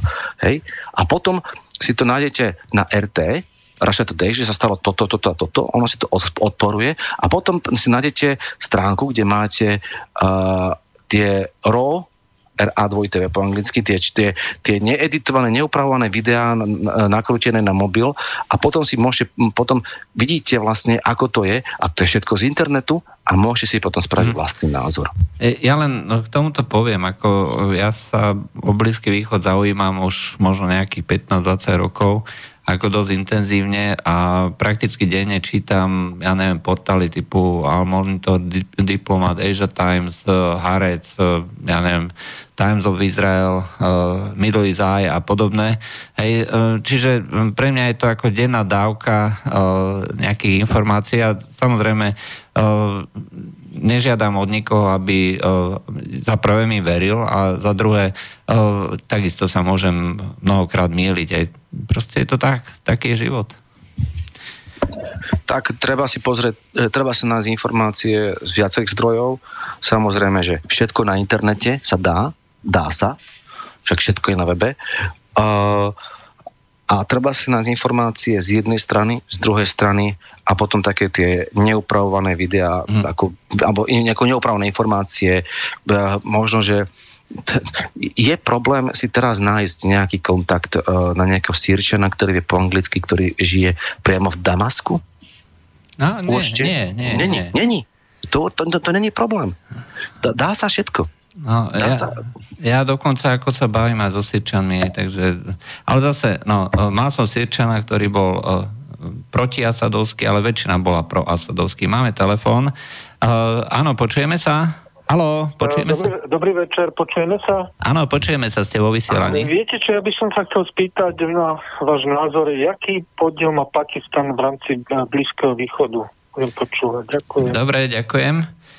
No, uh, Pakistan to je vec uh, takto. Uh, je to hrozne zaujímavá situácia, ktorá sa odohráva a um, tieto krajiny, Irán, Pakistan, India a Čína a, a pokračovanie ďalej do uh, tej uh, východnej a východnej Ázie, E, tu sa odohráva obrovský zápas, ale skutočne obrovský, len je mimo, mimo e, dohľadu tých našich médií, e, pretože koho zaujíma nejaká India, nejaký Pakistan.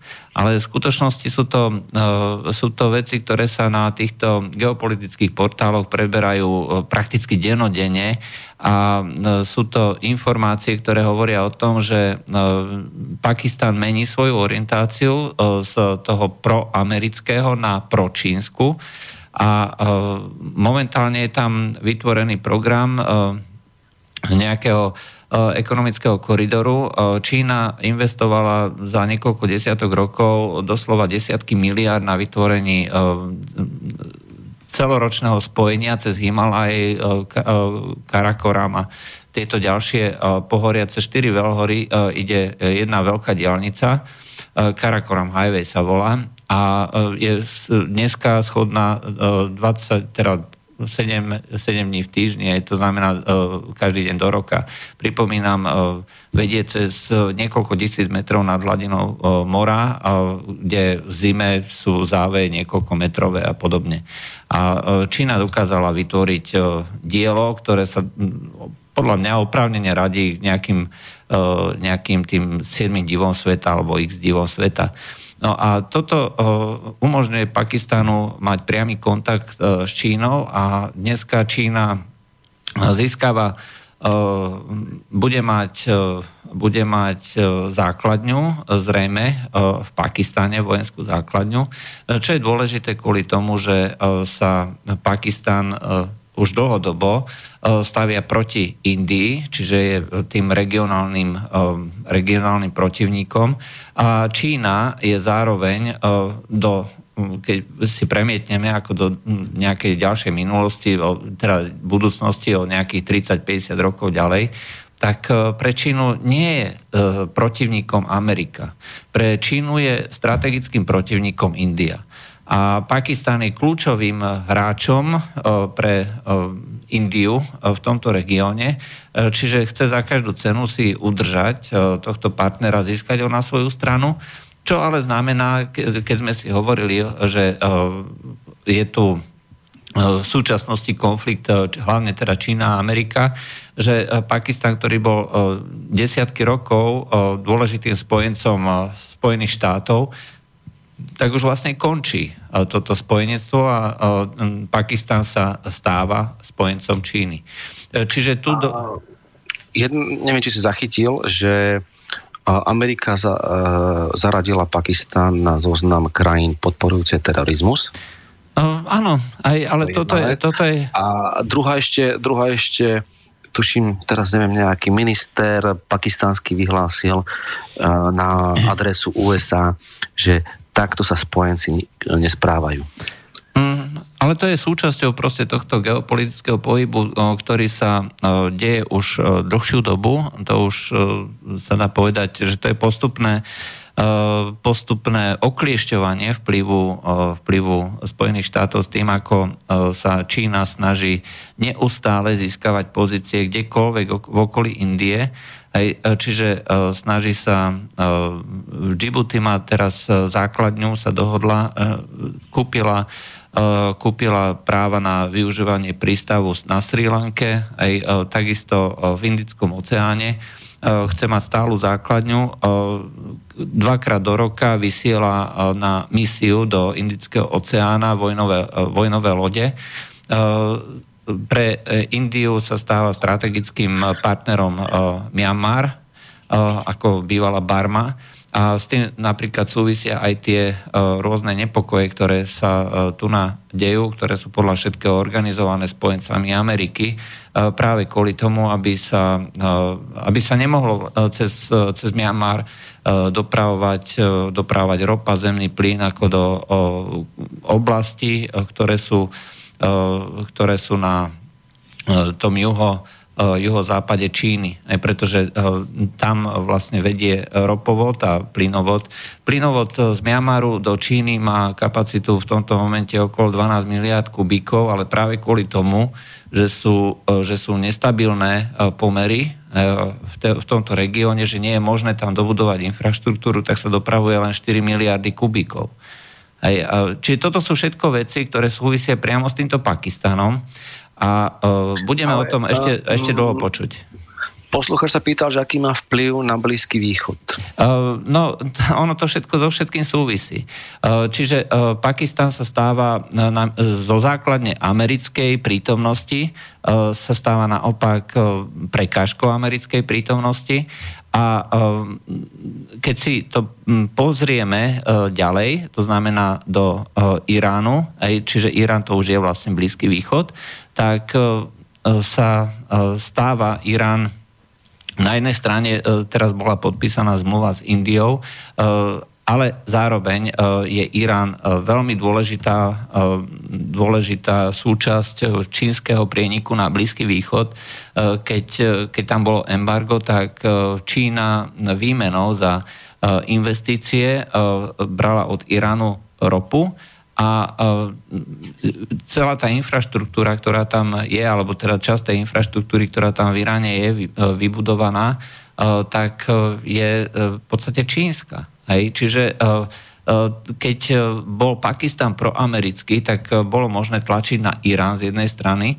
A pokiaľ už nebude proamerický, ale bude pročínsky, tak sa vytvára spoločný ekonomický priestor, čo umožňuje čo umožňuje potom e, ďalej e, oslabovať pozície Ameriky. Takže e, prechod Pakistanu z tej proamerickej strany na protiamerickú stranu veľmi výrazne oslabuje pozície Ameriky na Blízkom východe. Pakistan, Pakistan susedí s Iránom, aby bolo jasné. Ale zároveň aj, susedí... Aj, aj, aj s Indiou, aj s Afganistanom. A Afganistan to je ďalšia, ďalšia záležitosť. Aj to je veľmoc. Uh, a jadrová veľmoc. Ináč, e, to je, aby boli tie vzťahy ešte komplikovanejšie, uh, tak uh, tú jadrovú zbraň, atomové zbranie Pakistánu podľa všetkého platila Čín, platila Saudská Arábia.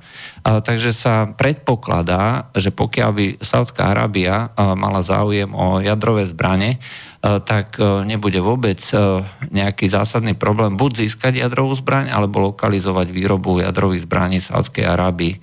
Práve kvôli týmto väzbám. A tým, že Sádzka Arábia prechádza zase tiež na stranu Ruska, aj, alebo ani nie, že prechádza na stranu Ruska, ale vzniká vyváženejší vzťah voči Rusku, tak... Ekonomicky. No aj politicky. Aj politicky.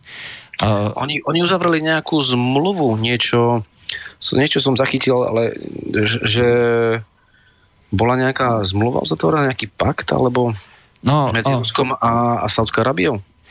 No, ono je to tak, že uh, Amerika, uh, končí petrodolárová ekonomika, uh, Amerik, uh, to, to znamená, Amerika bola postavená na petrodolári, to znamená tak. dohode Eh, že všetky, všetci dovozcovia eh, budú kupovať výlučne za doláre a naopak všetci vývodcovia budú predávať len za doláre. Každý, kto tento pakt eh, chcel porušiť, bol zlikvidovaný. Či to bol Irak, či to bola Líbia, proste došlo vždycky k tomu, že sa našiel nejaký dôvod, prečo sa z neho stal štát, voči ktorému musíme zautočiť. Aj keď, aj keď, sa, aj keď sa ten dôvod nenašiel alebo neexistoval, tak sa vyrobil. Tak sa vyrobil. To bolo v princípe jedno, ale tým, že končí táto petrodolárová ekonomika, tak prichádza k tomu, že jedno, títo vývozcovia strácajú. Hej, už Dochádza totiž k nehodnocovaniu dolárov a ich, oni by treba radi predávali za niečo iné, napríklad posilňuje teraz Yuan a, a Čína sa snaží uzatvárať obchody práve v tejto svojej mene. A toto je niečo, čo trvalo nejakú dobu, kým presvedčila rôznymi argumentami ostatných vývozcov. Napríklad to, že Irán predával za za zlato alebo takýmto spôsobom bátru už narúšalo vlastne tú petrodolárovú ekonomiku ako voči e, Číne. Budúci mesiac sa má otvoriť Čangaj e, burza, kde sa futures budú uzatvárať v juanoch alebo pozície voči zlatu. Hej, čiže zase to nebude dolárová ekonomika, zase to bude niečo úplne iné. A, no, no? Ako, ako som povedal, ako som povedal v predchádzajúcich reláciách, ak USA stratí svoj petrodolár, USA ide ku dnu. No, skôr alebo neskôr, ako nebude to také, že e, zo dňa na deň. Hej. To, to určite nie, ako to bude dlhodobý proces. To, to, bude desiatky proces. rokov, to treba rovno povedať. Hej. Aby si zase poslucháči nemysleli, že teraz e, sa otvorí bunga, burza v Šangaji, tak okamžite Dow Jones ide dole o 2000 bodov a o ďalšie dva týždne to všetko skrachuje. To nie. To nie, to nie. Dobre, uh, poďme, čiže myslím, že sme zodpovedali ohľadom Pakistanu, uh, takže poďme ďalej. Uh, Ivan nám píše, vo Švajčiarsku majú ľudia svoj samopal doma. Áno, to je pravda. Problémom sú náboje. Tie dostaneš tiež domov, ale sú zavreté v takej plechovke ako na arašidy a je veľmi prísne kontrolované, či táto ostane zatvorená. Hej, takže toto je na uh, tú obranu uh, to nie je, že obranu. Uh, toto je vlastne na vysvetlenie, akým spôsobom majú títo švajčiari zabezpečenú kontrolu zbraní. Čiže nie samotné zbranie, tie majú všetci k dispozícii. V prípade branej povinnosti, e, čo to znamená nejaký útočník alebo tak, tak e, občan má zrejme oprávnenie tú plechovku na rašidy okamžite otvoriť, napáskovať samopal a brániť sa. Hej. Rozumný argument. Aspoň je to súhlasím, tak súhlasím, to je, to je dobrá vec. Dobre. Je to má nejaká otázka? Uh, no, uh, je tu na ešte zo tri otázky. Ideme. Uh, K dopingu. Nešlo o štátom do, podporovaný doping, čo majú problém ten istý ako u nás, sú funkcionári, byrokracia, uh, k tomu sa priznali, s tým majú presne ako u nás problém. Rusada, uh, Ročenko si robil biz, vlastný biznis so svojou sestrou, bol vyšetrovaný, uhral to na psychickú poruchu, a liečil sa na psychiatrii. Uh, Jednotliví športovci sa zúčastňovali predaj po olimpiádach na športových podujatiach a na základe tých antidopingových kontrol spred a po sa dá zistiť, kto dopuje. Vzorky sú preberané komisármi antidopingovej agentúry, kontrola a prebratie sa overuje protokolmi od daného okamihu vzorka je správe agentúry a nie športovca. Takže v tomto sa musí presne dokázať, že vzorka je pozitívna alebo nie. Ak vzorky zmizli, tak problém je uvada agentúry a nie u športovcov. A vyhováranie sa na poškrabanie vzoriek, e, tak potom tomu by sa mal vyjadriť výrobca dosť, či je to možné. Ak niekto obvinuje, tak musí preukázať, že doza sa dá otvoriť a falšovať. A, a pritom brat Kuzminovej nebol nikdy pozitívne testovaný a nebol pripustený na Olympiádu, hej, tak to, to je, je proste nonsens. To je pravda. No. Ja stále tvrdím, že e, každý takýto systém e, sa nemôže robiť, teda odsudzovať kolektívne. A ja stále používam ten eh, príklad Norimbergu. Neboli odsudení všetci eh, SSáci, všetci ľudia, ktorí boli, čo ja viem, od úrovne plukovníka Wehrmachtu vyššie. Jednoducho, každý sa vyšetroval eh, individuálne. Hoci to bola kolektívna zločinecká organizácia. Vyšetrovalo sa konkrétna, konkrétna účasť na tom, čo sa označovalo za zločin. Bohužiaľ, takto to je, takto funguje právo. A ako náhle si niekto zoberie no, tú, tú, tú, tú subjektívnu uh, ja neviem, na zodpovednosť, hej, že teraz uh, uh, všetko označíme za zlo, hej, že, že toto je kolektívne zle a všetko to postihneme, tak otvárame uh, dvere na pandorinej skrínke, ktorá sa nám časom vráti. Tak ako sme si svojho času povedali, že Kosovo je dobré, a Krím je zlý, hej, tak úplne nám to rozvrátilo celý systém hodnot. Bohužiaľ, tak toto je. Bude jedno dobré, potom je aj druhé dobré, alebo sú obidve zlé. To s tým Kosovom to je úplná pravda. Tam sa otvorila pandorina skrinka, ktorá sa západu vrátila ako bumerang a brutálny bumerang. A bude to pokračovať ešte ďalej. A bude to pokračovať. Vôbec Proste, neskončilo. Ak, ak, sa, ak sa to, ak sa to uh, ak Kosovo zostane Kosovom, tak každý to bude môcť vyu, použiť a využiť ako precedens. No, čo je celkom zaujímavé, a e, toto, v tejto súvislosti uh, sa no, ukazuje aj vierolomnosť Európskej únie, že aby mohli prijať Kosovo, lebo veľmi chcú prijať Kosovo, tak musia prinútiť krajiny, ako je Rumunsko, Slovensko, Cyprus, Grécko a Španielsko, že chlapci, my vieme, že s tým máte problém. My vieme, že teda máte problémy so svojimi menšinami. My vieme, že sa vám to môže vrátiť, ale to Kosovo schválite. Hej, toto nám bolo povedané, pretože my v Európskej komisii si chceme v Kosovo prijať do veľkej rodiny európskych národov. Ako by to vyzeralo, že americká základňa nebude stať na pôde Európskej únie. No, asi tak. Hej. A toto je bohužiaľ smutný fakt, ktorý hovorí o tom, že končí nejaká suverenita jednotlivých krajín. Aj o tom je vlastne to vyjadrenie neviem, Jean-Claude Junckera, tuším, že sa veci zahraničnej politiky budú rozhodovať väčšinovo Hej, to znamená sa väčšinovo na úrovni Francúzska a Nemecka rozhodne, že Európska únia zautočí pff, treba na Libiu znova, hej, však e, už sme si to raz vyskúšali, tak opakovanie matka múdrosti. A tam by som bol taký, že teraz by sa naozaj medzinárodné spoločenstvo malo zomknúť a zastabilizovať tú Libiu, keď už sme ju destabilizovali. No počkaj, ale my vieme destabilizovať, stabilizovať sme sa ešte neunaučili. to by si moc chcel. to, to, to je pravda, ako to je pravda. My vieme len... No, dobre. Dobre, poď... sú, tam, sú tam ďalšie otázky? Poďme ďalej. Uh, len pre vašu informáciu, rozdiel medzi krátkou a dlhou zbraňou je z pohľadu smrtiacej účinnosti obrovský kaliber náboja, smrtiacej uh, dosah zbrane a tak ďalej. Uh, poloautomatickou puškou usmrtím viacej na väčšiu vzdialenosť vyššou pravdepodobnosťou a uh, toto predsa nechceme. Téma zbraní len nie je vašou silnou zbraň. Ja sa s tým nehádam, len ide mi o m, tú kadenciu, hej, o, o, o to, že um, tým, že e, môžem proste e, strieľať e, to, či to pištolou alebo teda poloautomatickou zbraňou, aj tak závisí od zásobníka, ktorý si tam strčím. Ale je samozrejme, že to pištolou zastrelím menej. A mne ide o tú jednoduchosť, dostane sa z, uh, k zbrani a o typ zbrane, že ako sa mu niekto môže dostať ale, ale u nás, uh, útočnej puške. Uh, u, nás, u, nás to nie je, u nás to nie je v podstate možné. Hej? Čiže u nás... To je dobre, to je dobre. Ho, hoci som, tužím, boli nejak, v správach som počul v slovenskom rozhlase, že kontrolovali tých psychológov, ktorí robia tie, tie uh, profily ľudí, ktorí majú záujem o zbraň a tiež im išlo iba o peniaze.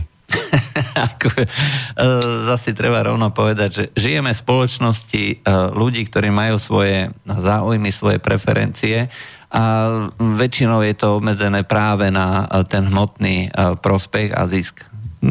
Spoločnosť je taká ideálna spoločnosť neexistuje, to je len uh, v nejakých science fiction románoch, že kde všetci budú pracovať uh, len preto, lebo sa im hrozne chce pracovať pre spoločné dobro.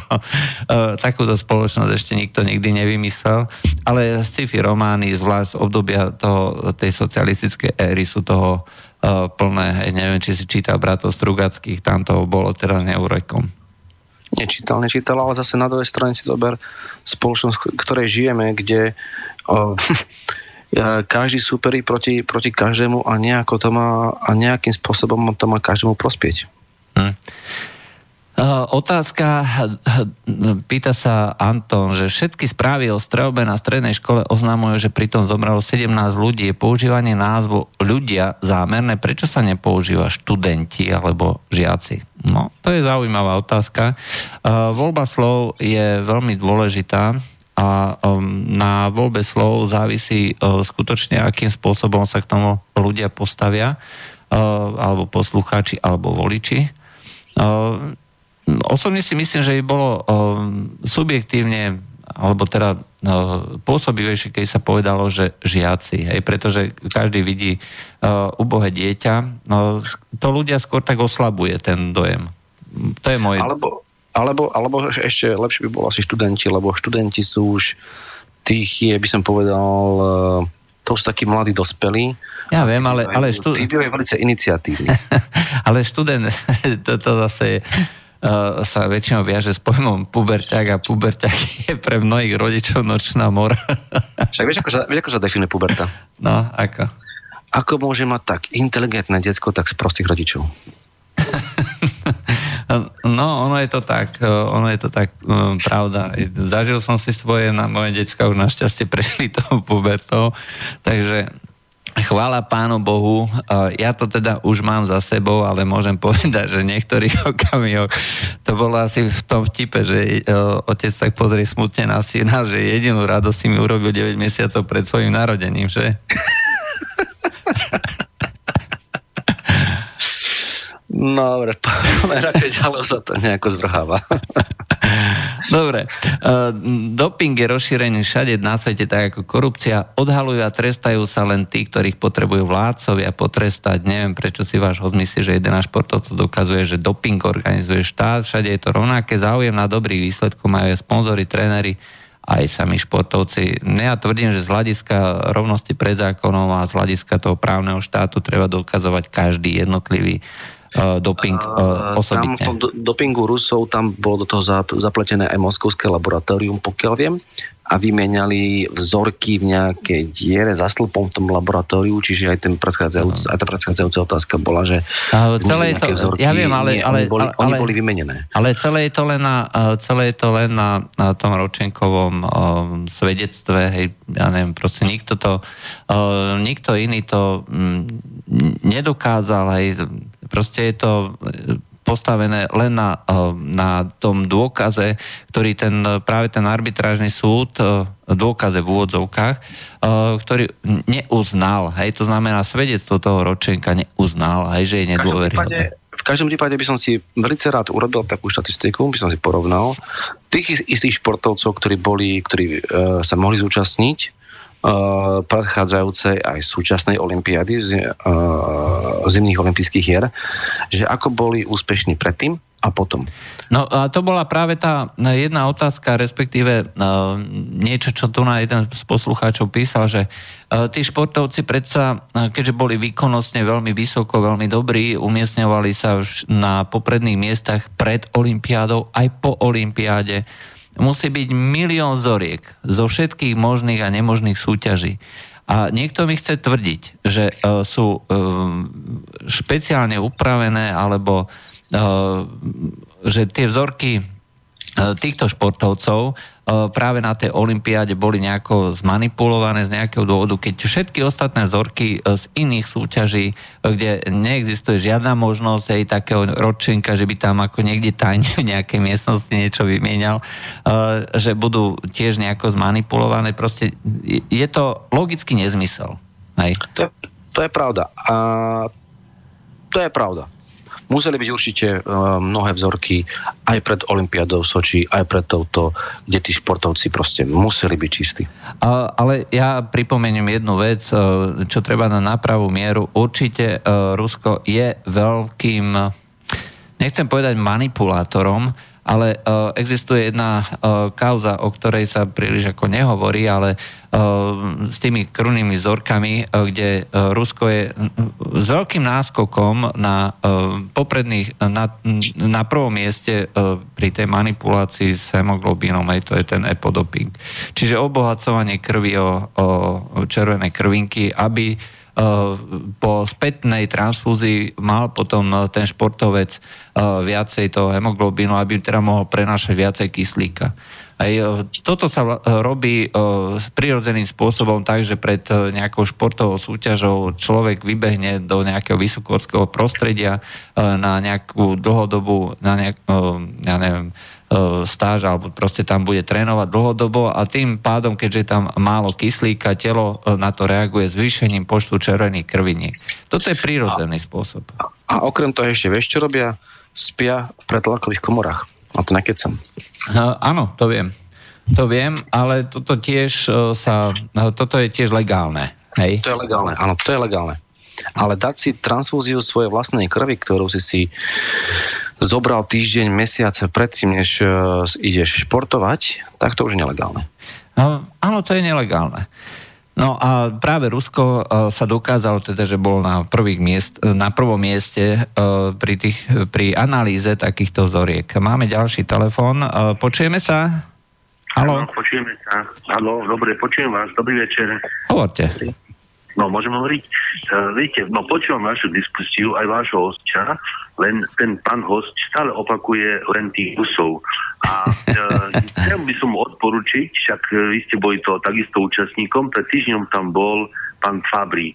A nech si vypočuje tú e, vašu reláciu z pred týždňa, kde boli veľmi zaujímavé veci hovorné hlavne pánom Fabrim, čo sa dialo či už v Amerike, aj o tom Norsku, čo sa už spomínalo, hej, veď o tých astmatikoch a takisto aj o Británii, o, o IAAF, o tých 45% všetkých športovcov a o tých manipuláciách e, s tými, tými ampulkami, čo tam spomínali, že respektíve to bolo hodina veľká, tam bolo spomínané, že vlastne Číňania bez problémov vyrobili nové ampulky, ktoré vlastne, že sa už nedali v fabulovať alebo teda podvádzať a nakoniec sa zistilo, že bez problému sa dalo aj s tým a potom požili na tejto olimpiade tej isté ampulky, čo boli polité v Soči.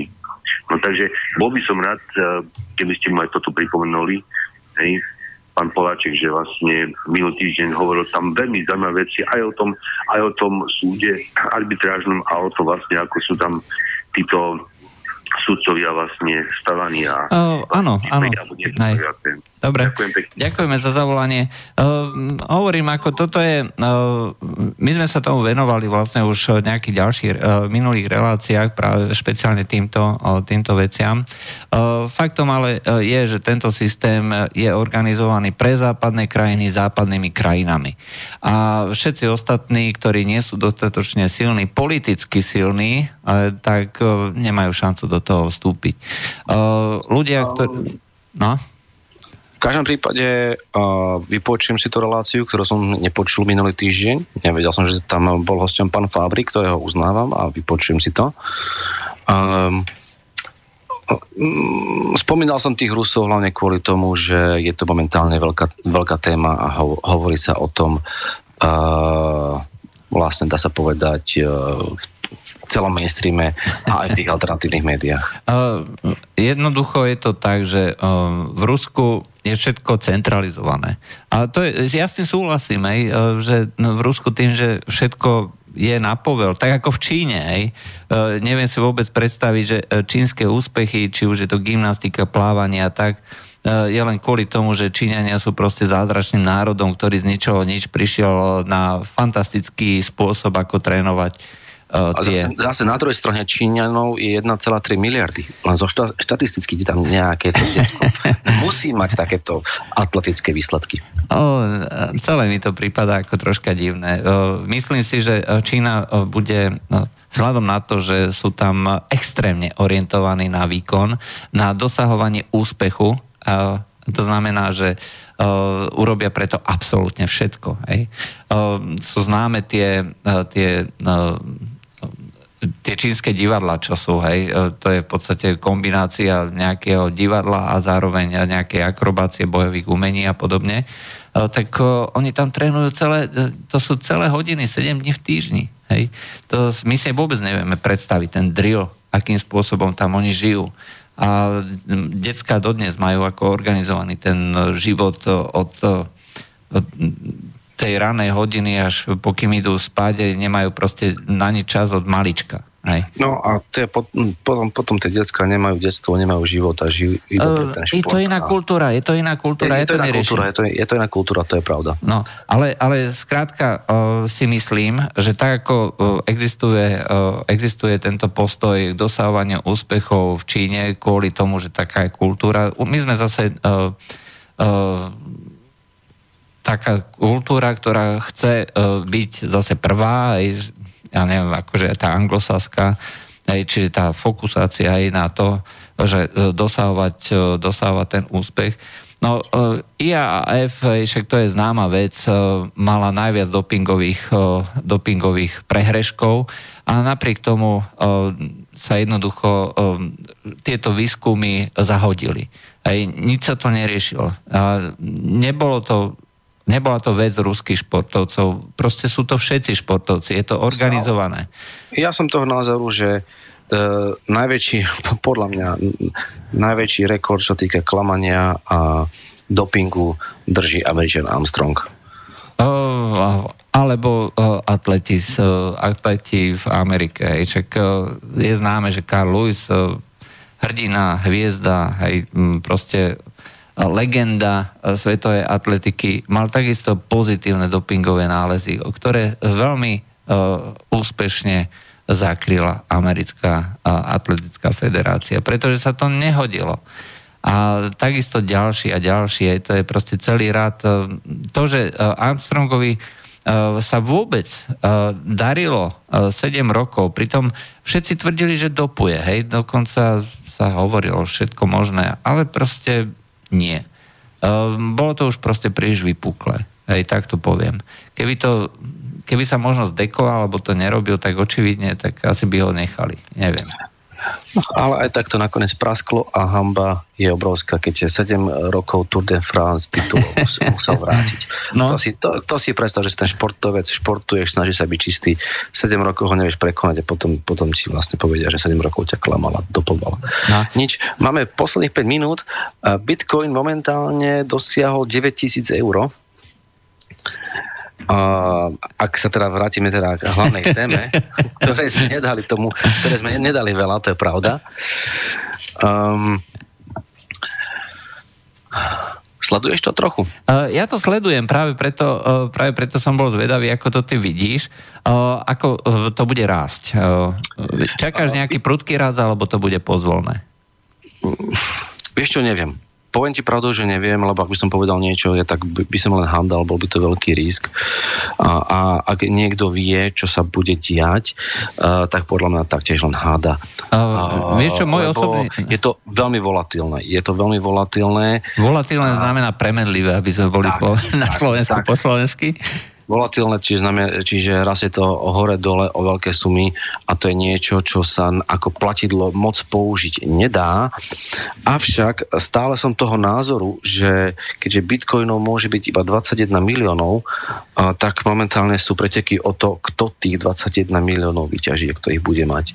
Zatiaľ kúpil sa, si teraz pri tomto poklese aspoň nejakú, nejakú desatinku? Ako? Či si kúpil teraz pri tomto poklese aspoň nejakú desatinku bitcoinu? A vieš čo, kúpil som Bitcoin Cash.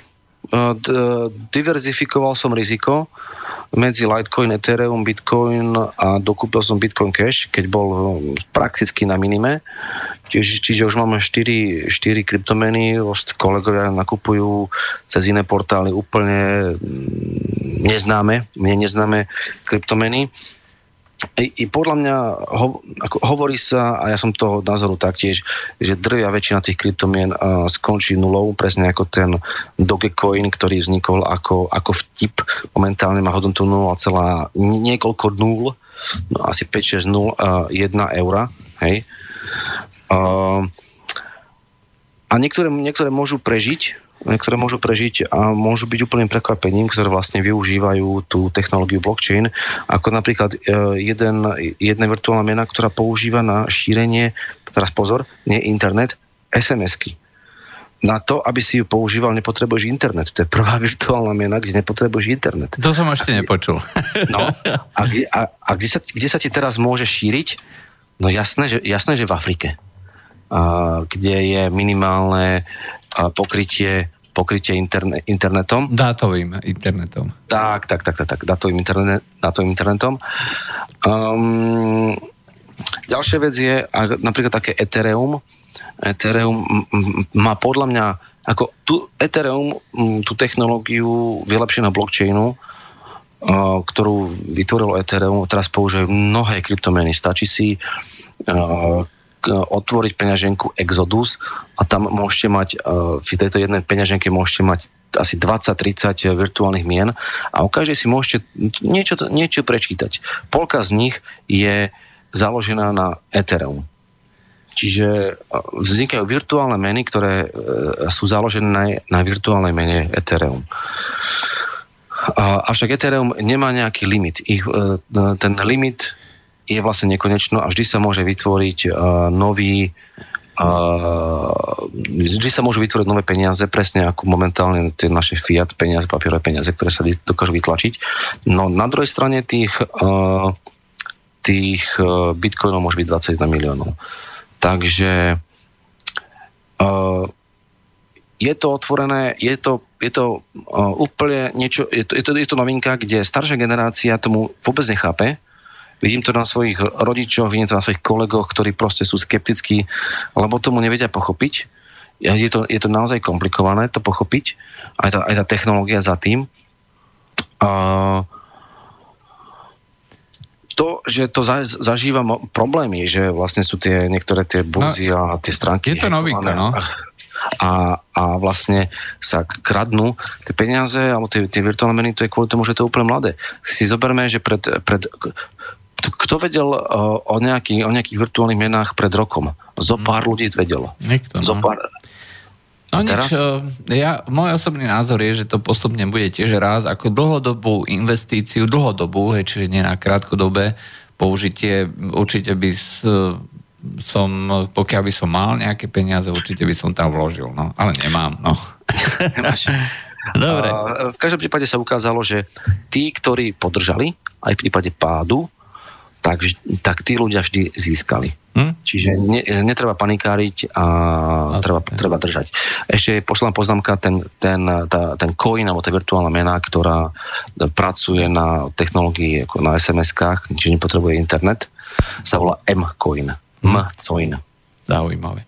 Takže to, to bolo e, z dnešného medzipriestoru všetko. E, ďakujeme e, Adamovi, že sa s nami podelil o, o informácie a názory a od mikrofónu sa z Bratislavského štúdia lúči Juraj Poláček.